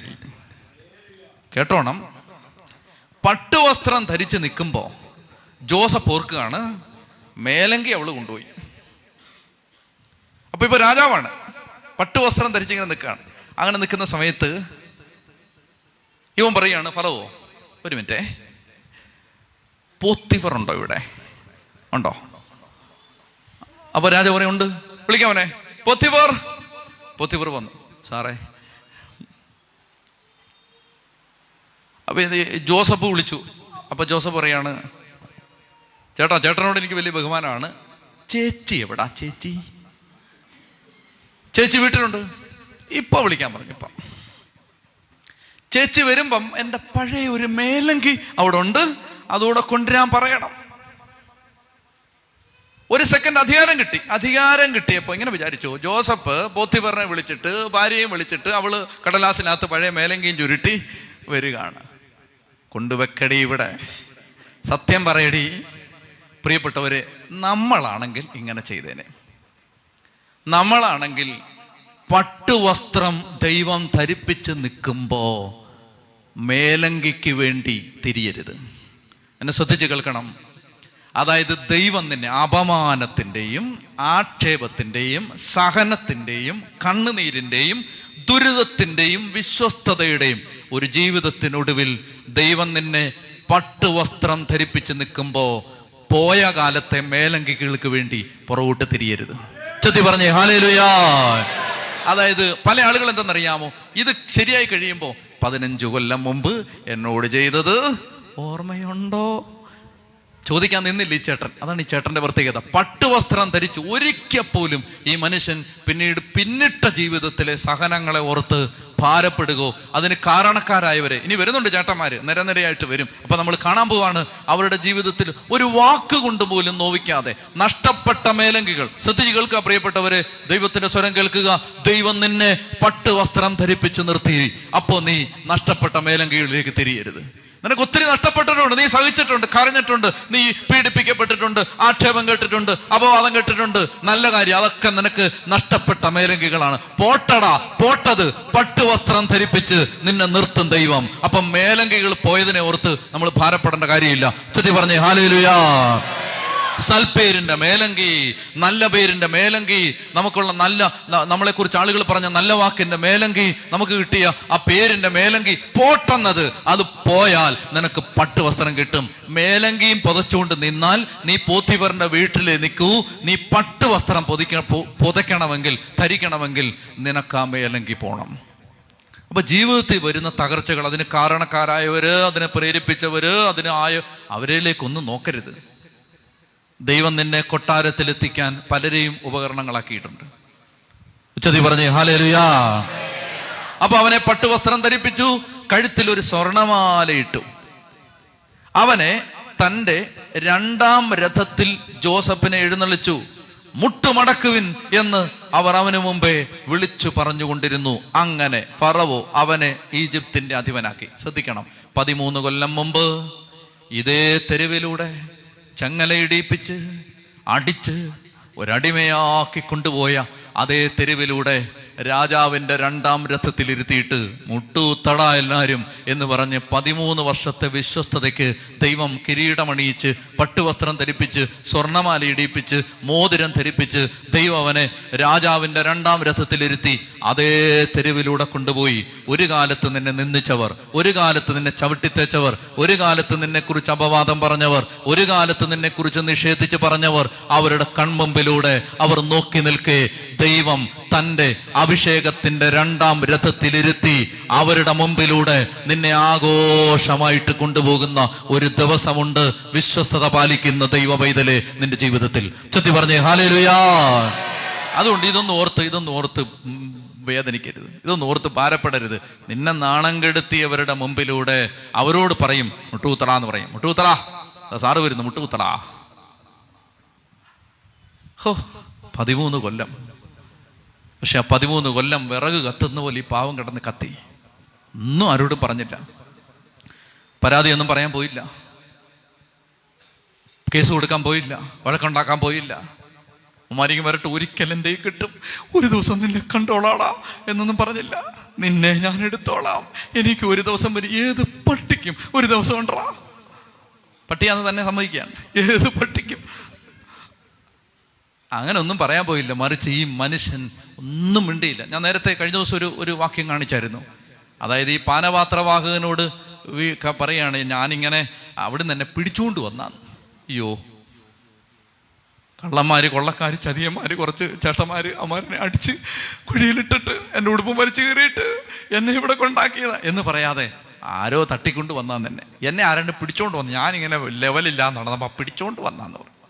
നിങ്ങൾ നോക്കിയേ, സ്വന്തം സഹനങ്ങളെ ഇയാൾ പൊതിഞ്ഞു വെച്ചു, ആരോടും പറഞ്ഞില്ല. പറയാതെ പൊതിഞ്ഞു പിടിച്ചിട്ട് ഈ മനുഷ്യൻ ആരുടെയും സഹതാപത്തിന് വേണ്ടി ഒന്നും പറയാതെ പൊതിഞ്ഞു വെച്ചിട്ട് അയാളെല്ലാം ദൈവത്തോട് പറഞ്ഞു. ദൈവത്തോട് മാത്രം പറഞ്ഞു കരഞ്ഞു, ദൈവസന്നിധി മാത്രം നിലവിളിച്ചു, കർത്താവിൻ്റെ മുമ്പിൽ സങ്കടപ്പെട്ടു, ഭാരപ്പെട്ടു. അങ്ങനെ 13 കൊല്ലം. ആ 13 കൊല്ലത്തെ ജീവിതത്തിൻ്റെ ഒടുവിൽ ഇതാ 2-ാം രഥത്തിലിരുത്തി ദൈവം ഇങ്ങനെ ആഘോഷമായിട്ട് കൊണ്ടുപോവാണ്. നിനക്ക് അങ്ങനൊരു ദിവസമുണ്ട് എൻ്റെ പ്രിയപ്പെട്ട സഹോദര സഹോദരി. നിൻ്റെ കുടുംബത്തിൽ അങ്ങനൊരു ദിവസമുണ്ടെന്ന് ഞാൻ പറയുമ്പോൾ നീ പറയണം ആമേൻ. അങ്ങനൊരു ദിവസമുണ്ട്, നിൻ്റെ ജീവിതത്തിൽ അങ്ങനൊരു ദിവസമുണ്ട്, ഉണ്ട്. ഒരിക്കൽ ദൈവത്തിന് തെറ്റില്ല, ദൈവം നമ്മൾ സഹിച്ചൊന്നും കാണാതെ പോവില്ല. ദൈവത്തിന് എല്ലാ കണക്കും ദൈവത്തിൻ്റെ കണക്ക് പുസ്തകത്തിൽ കൃത്യമായിട്ട് കണക്കുണ്ട്. പിന്നീട് നമ്മൾ ബൈബിൾ പഠിച്ചു പോകുമ്പോൾ ഞാൻ കുറേ കാര്യങ്ങൾ ചൂണ്ടിക്കാണിക്കാം. കണക്ക് നമ്മളെ അത്ഭുതപ്പെടുത്തും. ദൈവമേ, ഇതെല്ലാം ഓർത്തു വെച്ചിരിക്കുകയാണ്. ജീവിതത്തിലെ ഏത് കുഞ്ഞ്, നിൻ്റെ കണ്ണുനീര് ഞാൻ കുപ്പി ശേഖരിച്ചിട്ടുണ്ട്. ഏത് ദൈവം പറയും അങ്ങനെ, നിന്റെ അലച്ചിലുകൾ ഞാൻ എണ്ണിയിട്ടുണ്ട്. ശ്രദ്ധിച്ചേ. പിന്നെ രാവിലെ ഞാൻ എഴുന്നേറ്റിട്ട് മുറിയിലും ഇതിനകത്ത് ഈ കോമ്പൗണ്ട് വിട്ട് വെളിയിലോട്ടൊന്നും ഞാൻ പോയില്ല. പക്ഷേ ഈ മുറിക്കകത്ത് അങ്ങോട്ടും ഇങ്ങോട്ടും ഒക്കെ എന്തെല്ലാം കാര്യത്തിന് അങ്ങോട്ടും ഇങ്ങോട്ടും നടന്നു. ഇന്ന് രാത്രിയിൽ ഞാൻ എഴുന്നേറ്റിരുന്നിട്ട്, ഇന്ന് രാത്രി എനിക്ക് ഉറക്കമില്ലാത്തൊരു രാത്രിയാന്ന് വെച്ചു. ഈ രാത്രി ഞാൻ എഴുന്നേറ്റിരുന്നിട്ട് ഞാൻ ഇങ്ങനെ ആലോചിക്കുകയാണ്, എൻ്റെ കാലിന്ന് എങ്ങോട്ടെല്ലാണ് പോയത്, കിഴക്കോട്ട്, തെക്കോട്ട്, പടിഞ്ഞാറോട്ട്, വടക്കോട്ട്, എങ്ങോട്ടെല്ലാം പോയെന്ന് ഞാൻ എണ്ണിയാൽ കുറച്ചു നേരം എണ്ണുമ്പോൾ എനിക്ക് ഉറക്കം വരും, ഞാൻ ഉറങ്ങിപ്പോകും. കാരണം എണ്ണാൻ പറ്റില്ല. ദൈവം പറയുകയാണ്, ഒരു ജീവിതം മുഴുവൻ കൺമുമ്പിൽ എടുത്തു വെച്ചിട്ട് പാവപ്പെട്ട മനുഷ്യ, നിന്റെ ദൈവം നിന്നോട് പറയുകയാണ്, നിന്റെ കാലുകൾ എങ്ങോട്ടൊക്കെ സഞ്ചരിച്ചോ ആ അലച്ചിലുകൾ എടാ മോനെ ഞാൻ എണ്ണിയിട്ടുണ്ടെന്ന്. നീ എന്നാ വിചാരിച്ച ദൈവം ഒന്നും കണ്ടില്ലെന്നോ? നീ എന്നാ വിചാരിച്ച ആര്, ദൈവമേ ഇത് ദൈവം നീ കണ്ടോ, ഇത് ഞാൻ എൻ്റെ സങ്കടം നീ കണ്ടോ? ദൈവമേ നിന്റെ അലച്ചിലുകൾ ഞാൻ എണ്ണിയിട്ടുണ്ട്, നിന്റെ കണ്ണീർ കണങ്ങൾ ഞാൻ കുപ്പിയിൽ ശേഖരിച്ചിട്ടുണ്ട്. പ്രിയപ്പെട്ട സഹോദരങ്ങളെ, അങ്ങനെ പഴയ കാര്യങ്ങൾ ഓർത്തിരിക്കാതെ ഈ മനുഷ്യൻ ഇനി ഇത് കഴിയുമ്പോൾ ഞാൻ ഇനി വരാൻ പോകുന്നൊരു കാര്യം കയറ്റി പറയുകയാണ്. ഇത് കഴിയുമ്പോൾ ഇവന് അസ്നത്ത് എന്ന് പറയുന്ന ഒരു പെൺകുട്ടിയെ ഭാര്യയായിട്ട് കൊടുത്തു. അവളിൽ നിന്ന് ജോസഫിന് 2 മക്കളുണ്ടായി. ആദ്യത്തെ മകനുണ്ടായപ്പോൾ ആ മകനവൻ പേരിട്ടു മനാസെ. മനാസെ എന്ന വാക്കിൻ്റെ അർത്ഥം എല്ലാം മറക്കാം. അതാണ് ഈ ജോസഫിൻ്റെ ജീവിതം. പഴയ മേലങ്കികൾ മറക്കാം, സഹോദരന്മാർ ചെയ്ത ക്രൂരതകൾ മറക്കാം, ഇല്ലാ കഥകൾ കെട്ടിച്ചമച്ചുണ്ടാക്കിയത് മറക്കാം, അപവാദങ്ങൾ മറക്കാം, ജീവിതത്തിൽ ഏറ്റുവാങ്ങിയ തിരസ്കാരം, ശരീരത്തിൽ ഏറ്റുവാങ്ങിയ പീഡനം മറക്കാം. ആദ്യത്തെ കുഞ്ഞിനെ അയാൾ പേരിട്ടു, അസ്നത്തിൽ നിന്ന് ജനിച്ച ആദ്യത്തെ കുഞ്ഞിന്റെ പേര് മനാസെ. പഴയതൊന്നും ഓർത്തിരിക്കേണ്ട, ഒന്നിന്റെ കണക്ക് വെച്ചിരിക്കേണ്ട, അധ്വാനത്തിന്റെയും വേദനയുടെയും കണക്ക് വെക്കണ്ട. ദൈവം എല്ലാം കണക്ക്, അതാണ് നമ്മുടെ ഉറപ്പ്. ദൈവം കണക്ക് വെച്ചിട്ടുണ്ട്, അതുകൊണ്ട് നമുക്ക് മറക്കാം എന്ന് പറഞ്ഞേ. ദൈവം കണക്ക് സൂക്ഷിച്ചിട്ടുണ്ട്, അതുകൊണ്ട് നമുക്ക് മറക്കാം. പറഞ്ഞേ, അതുകൊണ്ട് നമുക്ക് മറക്കാം. ദൈവം കണക്ക് വെച്ചിട്ടുണ്ട്. കണ്ണുനീരിൻ്റെ കണക്ക് ദൈവം വെച്ചിട്ടുണ്ട്, നമ്മുടെ ജീവിതത്തിന്റെ പോരായ്മയുടെയും കണക്ക് ദൈവത്തിൻ്റെയും ഉണ്ട്, നമുക്ക് മറക്കാം. ഉറക്കെ പറഞ്ഞേ ഹല്ലേലൂയ. രണ്ടാമത്തെ മകനവൻ പേരിട്ടു എഫ്രായിം. എഫ്രായിം എന്ന് പറഞ്ഞാൽ ഞാൻ സന്താനപുഷ്ടിയുള്ളവനായിരിക്കുന്നു എന്നാണ് അതിൻ്റെ അർത്ഥം. ഈ 2 മക്കളെയും കൂടെ ചേർത്ത് വെച്ചാൽ ഒരാശയം കിട്ടും. എല്ലാം മറന്നാൽ നിനക്ക് പുഷ്ടിയുണ്ടാവും. പുഷ്ടിയുണ്ടാവും. എല്ലാം മറന്നില്ലെങ്കിൽ നിന്റെ മനസ്സിൽ കുഷ്ഠം ഉണ്ടാവും. കുഷ്ഠം അതിങ്ങനെ കുത്തി കുത്തി കുത്തി നിന്നെ നോവിച്ചുകൊണ്ടിരിക്കും. എല്ലാം മറന്നാൽ നിനക്ക് പുഷ്ടി ഉണ്ടാവും. പുഷ്ടി എല്ലാം മറന്നു. മനാസെ, എഫ്രായിം രണ്ട് മക്കളുണ്ടായി. അങ്ങനെ ഈ ജോസഫ് മേലാളനായിട്ട് മാറി. ജോസഫ് പ്രവചിച്ചതുപോലെ തന്നെ ആ സമൃദ്ധിയുടെ കാലം വന്നു. സമൃദ്ധിയുടെ കാലം വന്നപ്പോൾ അവൻ ഇഷ്ടം പോലെ ധാന്യം, ഭക്ഷ്യസാധനങ്ങൾ നഗരങ്ങളിൽ സൂക്ഷിച്ചു വെച്ചു. ഓരോ നഗരത്തിനും ചുറ്റുമുള്ള വയലുകളിലെ ഭക്ഷ്യം അതാത് നഗരത്തിൽ തന്നെ സൂക്ഷിച്ചു. കടൽക്കരയിലെ മണല് പോലെ കണക്കറ്റ ധാന്യം ജോസഫ് ശേഖരിച്ചു വെച്ചു. അത് അളക്കാൻ വയ്യാത്തത് കൊണ്ട് പിന്നീട് അവൻ അളക്കുന്നത് നിർത്തി. അവന് രണ്ട് മക്കളുണ്ടായി. മക്കളുടെ പേര് 41-ാം അധ്യായം തീർന്നു. എഴുന്നേറ്റ് നിൽക്കാം. എന്നിട്ട് നമ്മൾ 42-43 പോവാണ്. 41-ാം അധ്യായം അവസാനിച്ചു. അതായത് ജോസഫിൻ്റെ തലവര മാറി. കൊട്ടാരത്തിലെ അധിപനായിട്ട് മാറി. ജോസഫ് ഈജിപ്തിലെ ഭരണാധികാരിയായിട്ട് മാറി. ആ ഭരണാധികാരിയായി മാറിക്കഴിഞ്ഞപ്പോൾ ജോസഫ് പിന്നീട് കണക്ക് ചോദിക്കും. ഇനിയിപ്പോൾ ഓരോരുത്തരെ വിളിക്കണം. പോത്തിഫറിൻ്റെ ഭാര്യയെ വിളിക്കണം. 16 ചാട്ടവാറടി കൊടുത്തിട്ട്, "പറയടി എല്ലാവരും കേക്ക്, ഞാൻ അങ്ങനെ ചെയ്തായിരുന്നോടി, സത്യം പറയടി, നീ അല്ലേടി എന്നെ കയറി പിടിച്ചത്, ഞാൻ ഓടി രക്ഷപ്പെട്ടപ്പോൾ എൻ്റെ ഉടുപ്പ് കയറി നീ കൊണ്ടുപോയതല്ലേടി, നീ അത് എനിക്കെതിരെ പറയടി, അയ്യോ സത്യമാണ് ചേട്ടൻ പറയുന്നത് മൊത്തം സത്യം" എന്ന് പറഞ്ഞിട്ട് അവളെ വേണമെങ്കിൽ അടിച്ച് ഉപദ്രവിച്ചതെല്ലാം പറയിപ്പിക്കാം. അല്ലെങ്കിൽ വേണേ സഹോദരന്മാർ, ഇവിടുന്ന് ഈജിപ്തിലെ ഫറവോ ഉത്തരവിട്ടാൽ 4 രഥങ്ങൾ നേരെ യാക്കൂബ് താമസിക്കുന്ന ബഥേലിലേക്ക് ചെല്ലും. അവിടുന്ന് സഹോദരന്മാരെ 10 എണ്ണത്തെ പിടിച്ചുകൊണ്ട് നേരെ അറസ്റ്റ് ചെയ്ത് ഇവിടെ കൊണ്ടുവരാം, ജയിലിലിട്ടേക്കാം. ഇയാൾ അതിനെക്കുറിച്ചൊന്നും ചിന്തിക്കുന്നേ ഇല്ല. അയാൾ പറയുന്നത് പോയ കാലത്തിൻ്റെ ക്ലേശങ്ങൾ മുഴുവൻ ഇന്നത്തെ കാലത്തെ അനുഗ്രഹമായിട്ട് മാറി. കഴിഞ്ഞ കാലത്തിലെ കഷ്ടങ്ങൾ ഈ കാലത്തിലെ ബ്ലെസ്സിങ് ആയിട്ട് മാറി. അപ്പോൾ പിന്നെ അതിൻ്റെയൊക്കെ കണക്ക് തന്നെ ഓർത്ത് വെച്ചിരിക്കുന്നത് വേദനിപ്പിച്ചവരെ, ദ്രോഹിച്ചവരെ, ബുദ്ധിമുട്ടിച്ചവരെ മറക്കാം. പ്രിയപ്പെട്ട മക്കളെ, ഈ പ്രഭാതത്തിൽ കർത്താവിൻ്റെ സന്നിധിയെ നമുക്ക് പ്രാർത്ഥിക്കാൻ, ദൈവമേ മറക്കാൻ ഒരു കൃപ തരണേ, ഒന്ന് ഓർത്ത് വെക്കാതിരിക്കാൻ. മറക്കാൻ ദൈവം സഹായിക്കും. ആരോർത്തിരിക്കുന്നു? എല്ലാ കാര്യങ്ങൾ ഓരോരുത്തർ പറയുമ്പോഴാണ് ഓർക്കുന്നത്. ആഹാ, അങ്ങനെ ഉണ്ടായിരുന്നോ, മറന്നുപോയി. ഉൽപ്പത്തി പുസ്തകം 42-ാം അധ്യായം. 41-ാം അധ്യായത്തിൻ്റെ അവസാനത്തെ വാക്യങ്ങൾ എങ്ങനെയാണ്? "നാട് മുഴുവൻ ക്ഷാമമായി, ദാരിദ്ര്യവും പട്ടിണിയും ദേശത്ത് കടന്നു വരാൻ തുടങ്ങി. സമൃദ്ധിയുടെ 7 വർഷങ്ങൾ അവസാനിച്ചു. നാട് മുഴുവൻ ക്ഷാമമായി. ദേശം മുഴുവൻ, ഈജിപ്തിൽ മാത്രമല്ല സമീപ രാജ്യങ്ങളിലും ക്ഷാമം അതിതീവ്രതയോടെ വേട്ടയാടാൻ തുടങ്ങി." അപ്പോൾ ക്ഷാമത്തിൻ്റെ കാലം ആ രാജ്യത്തെയും രാജ്യത്തിനപ്പുറത്ത് അനേക രാജ്യങ്ങളെയും ബാധിച്ച ആ വലിയ ക്ഷാമത്തിൻ്റെ കാലത്ത് എല്ലാ ദേശങ്ങളിൽ നിന്ന് ആളുകൾ ഈജിപ്തിലെത്തി. ലോകത്തെല്ലാം പട്ടിണി അത്ര രൂക്ഷമായിരുന്നു. ലോകത്തെല്ലാം എന്ന് പറയുമ്പോൾ ഈ സംഭവങ്ങൾ നടക്കുന്ന ആ സാഹചര്യവുമായി ചുറ്റുമുള്ള രാജ്യങ്ങൾ എന്നുകൂടി മാത്രമേ ഇതിനർത്ഥമുള്ളൂ. ലോകത്തെ എല്ലാ രാജ്യങ്ങളിലും പട്ടിണിയായിരുന്നു. ലോകം എന്ന് ഈ ഭാഗത്ത് പറയുമ്പോൾ ലോകത്തിലെ 5 ഭൂഖണ്ഡങ്ങളിൽ അന്ന് പട്ടിണിയായിരുന്നു എന്നല്ല, മറിച്ച് ഈ സംഭവങ്ങൾ നടക്കുന്ന ആ സാഹചര്യത്തിന് ചുറ്റുമുള്ള ദേശങ്ങളിലെല്ലാം പട്ടിണിയായിരുന്നു. 42-ാം അധ്യായം. ഈജിപ്തിൽ ധാന്യമുണ്ട് എന്ന് യാക്കോബിനോട് ആരോ വന്ന് പറഞ്ഞു. ഈജിപ്തിൽ ധാന്യമുണ്ടെന്നറിഞ്ഞപ്പോൾ യാക്കോബ് തൻ്റെ മക്കളെ വിളിച്ചു കൂട്ടി പറയുകയാണ്, നിങ്ങൾ പരസ്പരം നോക്കി നിൽക്കുന്നത് എന്തിന്? അതായത് എല്ലാവരും തെക്കും വടക്കും നോക്കി നിൽക്കുക. എടാ, മുഖത്തോട് മുഖം നോക്കി നിൽക്കാതെ ഈജിപ്തിൽ ധാന്യമുണ്ട്. അതുകൊണ്ട് ജീവൻ നിലനിർത്താൻ വേണ്ടി, നാം മരിക്കാതിരിക്കാൻ, നമ്മുടെ ജീവൻ നിലനിർത്താൻ വേണ്ടി അവിടെ പോയി നമുക്ക് വേണ്ട ധാന്യം വാങ്ങിക്കൊണ്ടുവരിക. മരിക്കാതിരിക്കാൻ വേണ്ടി ധാന്യമുള്ളടത്ത് പോയി വാങ്ങടാന്ന് പറഞ്ഞ് അവിടേക്ക് വിടുകയാണ്. മരിക്കാതിരിക്കാൻ വേണ്ടി അവിടെ ധാന്യം, ഈജിപ്തിൽ ധാന്യമുണ്ട്, അവിടെ പോയി വാങ്ങിച്ചു കൊള്ളുക.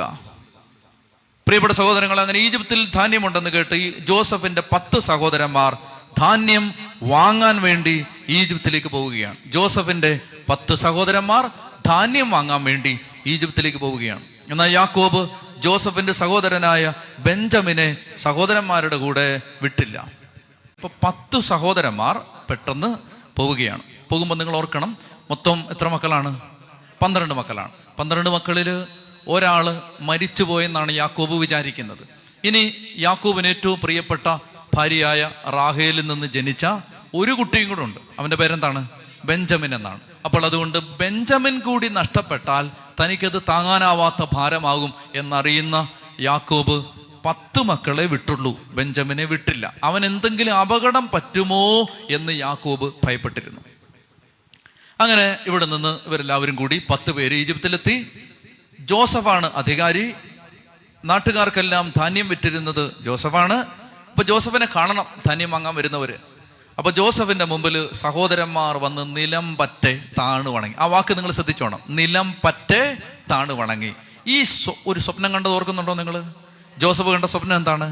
ജോസഫിൻ്റെ കറ്റ മാത്രം ഉയർന്നു നിൽക്കുന്നു, ബാക്കി കറ്റകൾ നിലം പറ്റെ കുമ്പിട്ട് കിടക്കുന്നു. ഇതാണ് ഇവൻ സ്വപ്നം കണ്ടത്. പണ്ട് അവൻ കണ്ട സ്വപ്നം അക്ഷരാർത്ഥത്തിൽ നിറവേറുകയാണ്. ദൈവത്തിൻ്റെ വചനം, ദൈവത്തിൻ്റെ അരുളപ്പാട്, ദൈവം നൽകിയ ദർശനം അത് നിറവേറുകയാണ്. അപ്പോൾ അത് ആ വാക്ക് ശ്രദ്ധിച്ചോണം, നിലം പറ്റെ താണു വണങ്ങി. ജോസഫ് സഹോദരന്മാരെ തിരിച്ചറിഞ്ഞു, പക്ഷേ അപരിചിതരോടെന്ന പോലെ പെരുമാറി. ഇനി ശ്രദ്ധിച്ചിരിക്കാൻ, പെട്ടെന്ന് പറയാം. ഇവനെ പറഞ്ഞു, ഇവരോട് പറയുകയാണ് നിങ്ങൾ ഇവിടെ നിന്ന് വരുന്നു. അപ്പോൾ അവർ പറഞ്ഞു ഞങ്ങൾ കാനാൻ നാട്ടിൽ നിന്ന് വരികയാണ്. അപ്പോൾ അവൻ ചോദിച്ചു നിങ്ങൾ ചാരന്മാരല്ലേ? പറ, ചാരന്മാരല്ലേ? ഇനിയുള്ള ഭാഗം നമ്മൾ വായിച്ചു പോകുമ്പോൾ നമുക്ക് തോന്നും ജോസഫ് പതുക്കെ ഇൻഡയറക്റ്റ് ആയിട്ട് ഇവരെ വേദനിപ്പിക്കുകയാണോ എന്ന് നമുക്ക് തോന്നും. പക്ഷെ അത് ശരിയല്ല. അതിൻ്റെ ശരിയായ അർത്ഥം ഇതാണ്, ജോസഫ് ഈ സഹോദരന്മാരുടെ ജീവിതത്തിൽ മാറ്റം വന്നോ എന്ന് പരിശോധിക്കുകയാണ്. അതെങ്ങനെയാണെന്ന് ഞാൻ മനസ്സിലാക്കി തരാം. ജോസഫ് പരിശോധിക്കുകയാണ് ഈ സഹോദരന്മാരുടെ സ്വഭാവത്തിൽ മാറ്റം വന്നോ. ഇപ്പോൾ 13 വർഷം കഴിഞ്ഞു. 13 വർഷം കഴിഞ്ഞിട്ട് 7 വർഷത്തെ ക്ഷാമം, 7 വർഷത്തെ സമൃദ്ധി. അപ്പോൾ വർഷം 20ആയി. അത് കഴിഞ്ഞ് ക്ഷാമം തുടങ്ങി. അപ്പോൾ ഒരു 22 വർഷം എന്ന് കൂട്ടിക്കോ. 22 വർഷങ്ങൾക്ക് മുമ്പുള്ള ചേട്ടന്മാരാണോ ഇപ്പോൾ ഉള്ളത്? അതറിയാനുള്ള ടെസ്റ്റാണ് ഇനിയുള്ളതെല്ലാം. അങ്ങനെ കാണാവൂ. അല്ലാതെ സഹോദരന്മാർ വന്നപ്പോൾ അവരെ സ്ക്രൂ ചെയ്തല്ല, വേദനിപ്പിച്ചല്ല, വിഷമിപ്പിച്ചല്ല. ജോസഫ് ടെസ്റ്റ് ചെയ്യുകയാണ്. അത് ഓരോന്നോരോന്നായിട്ട് നമുക്ക് കാണാം. അപ്പോൾ ആദ്യം ഇവൻ പറയുകയാണ് നിങ്ങളെ കണ്ടാൽ തന്നെ ഒരു വല്ലാത്ത കള്ളലക്ഷണമുണ്ട്, അതുകൊണ്ട് നിങ്ങൾ ചാരന്മാരാണ്. അപ്പോൾ അവർ പറഞ്ഞു അയ്യോ യജമാനനെ, ഞങ്ങളുടെ ദാസന്മാർ ധാന്യം വാങ്ങാൻ വന്നവരാണ്, ചാരന്മാരല്ല. ഞങ്ങൾ ബലക്ഷയം പരിശോധിക്കാൻ വന്നതല്ല. ഞങ്ങൾ കാനാൻ ദേശത്തുള്ള ഒരു അപ്പച്ചൻ്റെ മക്കളാണ്. മൊത്തം 12 ആയിരുന്നു. ഒരുത്തം മരിച്ചുപോയി. ആരോടാ പറയുന്നത്? മരിച്ചു പോയവനോടായി പറയുന്നത്. ഒരുത്തം മരിച്ചുപോയി. പിന്നെ ഇളയ ഒരുത്തനോടുണ്ട്. അവനെ പിരിഞ്ഞിരിക്കാൻ ഭയങ്കര ബുദ്ധിമുട്ടാണ്. ഇളയവനാണെന്നൊക്കെ പറയുമ്പോൾ നിങ്ങൾ വിചാരിക്കരുത് അവന് 5 വയസ്സേ പ്രായമുള്ളെന്ന്. അവനും 30-35 വയസ്സ് പ്രായമുണ്ട് ഇപ്പോൾ. പക്ഷേ യാക്കോബ്, വല്യപ്പനായ യാക്കോബിന് ഇവനെ ഭയങ്കര ഇഷ്ടമായതുകൊണ്ട് അവനെ വിടില്ല. നീ അവിടെ നിന്നോളാൻ പറഞ്ഞ് ബാക്കിയുള്ളവരെല്ലാം വിട്ടിരിക്കുകയാണ്. ജോസഫിന് തന്നെ 30-38 വയസ്സ് പ്രായമുണ്ട് ഈ സംഭവങ്ങൾ നടക്കുന്ന സമയത്ത്. അപ്പോൾ ജോസഫിൻ്റെ അനിയനായ ബെഞ്ചമിനെ വീട്ടിൽ തന്നെ നിർത്തിയിരിക്കുകയാണ്. ഏറ്റവും ഇളയവൻ അവിടെ അപ്പൻ്റെ കൂടെ നിൽക്കുകയാണ്. അപ്പോൾ ഇവൻ പറയുകയാണ് എന്നാൽ ഒരു കാര്യം ചെയ്തു, ഇളയവനെ കൊണ്ടുവന്നിട്ടല്ലാതെ നിങ്ങൾക്ക് ധാന്യമില്ല.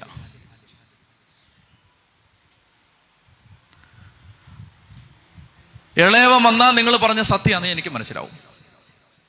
അപ്പം അതുകൊണ്ട് പറഞ്ഞു ഇവന്മാരെ പിടിച്ച് 3 ദിവസം ജയിലിലിടാൻ പറഞ്ഞു. 3 ദിവസം പിടിച്ച് ജയിലിലിട്ടു. 3-ാം ദിവസം പറഞ്ഞു കൊണ്ടുവരാൻ പറഞ്ഞു. അപ്പോൾ 10 ചേട്ടന്മാർ വന്ന് നിൽക്കുകയാണ്. പണ്ടുമാരെങ്ങനെയായിരുന്നു ഓർക്കണം, ഇങ്ങനൊരു ദിവസമുണ്ട് കേട്ടോ. ഇങ്ങനൊരു എല്ലാ മസിലുള്ളവനും ഇങ്ങനൊരു ദിവസമുണ്ട്. അതായത് ഇങ്ങനെ ഒരു ദിവസം വരും. ഇവന്മാർ വന്ന് ഇങ്ങനെ നിൽക്കുകയാണ്. കാരണം അന്യരാജ്യമാണ്. പണ്ട് കാണിച്ച മസിലൊന്നും ഇവിടെ കാണിക്കാൻ പറ്റില്ല, പിടിച്ച് ജയിലിലിടും. അപ്പോൾ അതുകൊണ്ട് അങ്ങനെ വിഷമിച്ച് നിൽക്കുന്ന സമയത്ത് പറയുകയാണ് ഒരു കാര്യം ചെയ്തോ, ഒരുത്തനെ ഇവിടെ ഇട്ടേക്കാൻ പറഞ്ഞു. ഒരുത്തനെ ഇട്ടേര്, ബാക്കിയുള്ള ഒരു ധാന്യമായിട്ട് പൊക്കോ. പോയിട്ട് വരുമ്പം ഇളയവനെ കൊണ്ടുവരണം, വരുമ്പോൾ ഇവനെ വിടാം. അങ്ങനെ ശിമയോനെ പിടിച്ച് ജയിലിലിട്ടു. ശിമയോൻ ആരെന്ന് നിങ്ങൾക്കറിയാമല്ലോ. ശിമയോൻ തൊട്ട് മുമ്പൊരു അധ്യായത്തിൽ സഹോദരി ദീനായെ മാനഭംഗപ്പെടുത്തിയവനെയും വീട്ടിൽ കയറി അവൻ്റെ വീട്ടുകാരെ മാത്രമല്ല അവൻ്റെ നാട്ടുകാരെ മുഴുവൻ അരിഞ്ഞവനാണ്. അവനിപ്പോൾ മസിലില്ല. അവൻ വളരെ പാവമാണിപ്പോൾ. അവൻ വളരെ എളിമയോടുകൂടി അവൻ നിൽക്കുകയാണ്. അവനെ പിടിച്ച് ജയിലിലിടാൻ പറഞ്ഞു. അങ്ങനെ ജയിലിലിട്ടിട്ട് ബാക്കി 9 സഹോദരന്മാരെ തിരിച്ചു വിടുമ്പോൾ ജോസഫ് പറയുകയാണ് ഇവർക്ക് ധാന്യം മാത്രമല്ല, അവരുടെ ധാന്യം കൊടുത്തു വിടുന്ന ആ ചാക്കിനകത്ത് കുറേ കാശൂടെ വെച്ച് കൊടുത്തു വിടാൻ പറഞ്ഞു. അപ്പം ഈ ശിമയോനെ പിടിച്ച് ജയിലിലിടുകയും തങ്ങളെ ചാരന്മാരാണെന്ന് സംശയിക്കുകയും ചെയ്യുമ്പോൾ ശ്രദ്ധിക്കണം, ഇവിടെ ജോസഫ് അവരോടങ്ങനെ ചെയ്യുന്ന സമയത്ത് ഈ 10 സഹോദരന്മാർ പറയുകയാണ് എടാ പണ്ടൊരുത്തൻ നമ്മുടെ മുമ്പിൽ നിന്ന് കരഞ്ഞപ്പോൾ അവനോട് നമ്മൾ ചെയ്തതിനുള്ള ശിക്ഷയാണ് ഇപ്പം കിട്ടിക്കൊണ്ടിരിക്കുന്നത്. പണ്ട് അവൻ വാവിട്ട് കരഞ്ഞപ്പോൾ നമ്മൾ ചെവി കൊടുത്തില്ല, അതുകൊണ്ടാണ് നമുക്ക് ഈ ദുരിതം വന്നിരിക്കുന്നത്. അപ്പൊ റൂബൻ പറയാണ്, കൊച്ചിനെ ഒന്നും ചെയ്യരുതെന്ന് ഞാൻ അന്നേ പറഞ്ഞല്ലേ, നിങ്ങളത് കേട്ടില്ല. അവന്റെ രക്തം ഇപ്പോ പകരം ചോദിക്കുകയാണ്. യുവമാര് തമ്മില് ഒരു അഭിപ്രായം രൂപപ്പെടുകയാണ്. അതായത് പണ്ട് നമ്മൾ ജോസഫിനോട് ചെയ്തത് ഇന്ന് 28 വർഷങ്ങൾക്ക് ശേഷം നമ്മളെ വേട്ടയാടുകയാണ്. കുറ്റബോധം വരുന്നു. ഇപ്പൊ ജോസഫ് അത് ശ്രദ്ധിച്ചിരിക്കുകയാണ്. ജോസഫ് ഇവരോട് സംസാരിക്കുന്നത് ഹെബ്രായ ഭാഷയിലല്ല, ഒരു ഭാഷയുടെ സഹായത്തോടെയാണ് സംസാരിക്കുന്നത്. ട്രാൻസ്ലേറ്റർ ഉണ്ട്, അപ്പോൾ അയാളുടെ സഹായത്തോടാണ് സംസാരിക്കുന്നത്. പക്ഷെ ജോസഫിന് ഇവർ സംസാരിക്കുന്ന മനസ്സിലാവും. അത് കേട്ടിട്ട് ശ്രദ്ധിക്കുക. ഒരു വളരെ ശ്രദ്ധേയമായ കാര്യം ഇവിടെ വചനത്തിലുണ്ട്. ഒരു ദ്വിഭാഷയുടെ സഹായത്തോടാണ് അവർ ജോസഫുമായി സംസാരിച്ചത്. തങ്ങൾ പറഞ്ഞത് ജോസഫിന് മനസ്സിലായെന്ന് അവർ അറിഞ്ഞില്ല. ഇത് കേട്ട് ജോസഫ് അവരുടെ അടുത്ത് നിന്ന് മാറിപ്പോയി, കരഞ്ഞു. എൻ്റെ പ്രിയപ്പെട്ട സഹോദരങ്ങളെ, നിങ്ങൾ ഒരു കാര്യം ഇവിടെ ശ്രദ്ധിച്ച് കേൾക്കണം. 5 സന്ദർഭങ്ങൾ ഞാൻ ചൂണ്ടിക്കാണിക്കാം. 5 സന്ദർഭങ്ങളിൽ ജോസഫ് മറ്റൊരാളെ വേദനിപ്പിക്കാൻ ഒരു സാഹചര്യം ഉണ്ടായി വരുമ്പോൾ അവിടുന്ന് മാറി പോയി കരയുകയാണ്. അയാൾ ആരെയും കരയിച്ചില്ല, അയാൾ മാറിയിരുന്ന് കരഞ്ഞു. ജീവിതത്തിലെ ദുരിതങ്ങൾ വന്നപ്പോൾ അയാൾ വേറെ ആരെയും വേദനിപ്പിച്ചില്ല, മറിച്ച് അയാൾ പോയിരുന്ന് കരഞ്ഞു. കരഞ്ഞ സങ്കടം തീർത്തു, തിരിച്ചു വരുമ്പോൾ ഒരു പ്രശ്നമില്ല. 5 സന്ദർഭമുണ്ട് പ്രതികാരം ചെയ്യാതെ മാറിയിരുന്ന് കരയുകയാണ്. 43-ാം അധ്യായം 30-ാം വാക്യത്തിൽ നമ്മൾ അങ്ങനെ കാണും. ആദ്യം ഈ ഭാഗമാണ്. 42-ാം അധ്യായം 24-ാമത്തെ തിരുവചനം. രണ്ടാമത്തേത് 43-ാമത്തെ അധ്യായത്തിൽ 30-ാമത്തെ വാക്യത്തിൽ. തൻ്റെ സഹോദരനെ പ്രതി ഹൃദയം തേങ്ങിയപ്പോൾ ജോസഫ് കരയാൻ ഒരിടം നോക്കി കിടപ്പറയിൽ പ്രവേശിച്ച് അവൻ കരഞ്ഞു. 2. മൂന്നാമത്തേത് 45-ാമത്തെ അധ്യായം 1-ാം വാക്യത്തിൽ നമ്മൾ കാണുന്നുണ്ട്. തൻ്റെ അടുത്ത് നിന്ന് ഈജിപ്തുകാരുടെ എല്ലാം മുമ്പിൽ വികാരമടക്കാൻ പാടുപെട്ട് അവരെയെല്ലാം പുറത്താക്കാൻ ആജ്ഞാപിച്ചിട്ട് അവൻ ഉറക്ക കരഞ്ഞു. എല്ലാവരെയും പുറത്തിറക്കിയിട്ട് അവൻ ഉറക്ക കരഞ്ഞു. വീണ്ടും നമ്മൾ കാണുകയാണ് 45-ാമത്തെ അധ്യായത്തിൽ 13-ാമത്തെ വാക്യം. ജോസഫ് അവനെ കെട്ടിപ്പിടിച്ച് കരഞ്ഞു, അവനെ ചുംബിച്ച് കരഞ്ഞു. അതായത് സഹോദരനെ കണ്ട സന്തോഷത്തിൽ അപ്പോൾ കരയുകയാണ്, സന്തോഷത്തിലും സങ്കടത്തിലും. 15-ാമത്തെ വാക്യത്തിലും അവൻ കെട്ടിപ്പിടിച്ച് കരഞ്ഞു. 50-ാമത്തെ അധ്യായം 17-ാമത്തെ വാക്യത്തിൽ ജോസഫ്, അത് പിന്നീട് നമുക്ക് വരാം, അവിടെയും ജോസഫ് സഹോദരന്മാർ വന്ന് കാലുപിടിച്ച് അവൻ്റെ മുമ്പിൽ ദയാദാക്ഷിണ്യങ്ങൾ പ്രതീക്ഷിച്ച് നിൽക്കുമ്പോൾ അവൻ മാറിയിരുന്ന് കരഞ്ഞു. നമ്മളാണെങ്കിൽ ചെയ്യാൻ സാധ്യതയുള്ളത് മറ്റൊരാളെ വേദനിപ്പിക്കാം, കുത്തുവാക്ക് പറയാം, അവരോട് പറയാം നിങ്ങൾ അന്ന് എന്നോട് ഇങ്ങനെ ചെയ്തതാണ്. ഒന്നും പറയാതെ ഈ മനുഷ്യൻ മാറിയിരുന്ന് കരഞ്ഞു. അങ്ങനെ ജോസഫ് അവിടെ നിന്ന് അവരുടെ അടുത്ത് നിന്ന് മാറിപ്പോയി കരഞ്ഞു. തിരിച്ചു വന്നവരുമായി സംസാരിച്ചു, ശിമയോനെ പിടിച്ച് ബന്ധിച്ചു. ബാക്കിയുള്ളവർ ധാന്യവുമായിട്ട് തിരിച്ചുപോയി. അപ്പോൾ അവരുടെ ധാന്യം സംഭരിച്ചു വെച്ചിരുന്ന ചാക്കിൽ പണവും കൊടുത്തു വിട്ടു.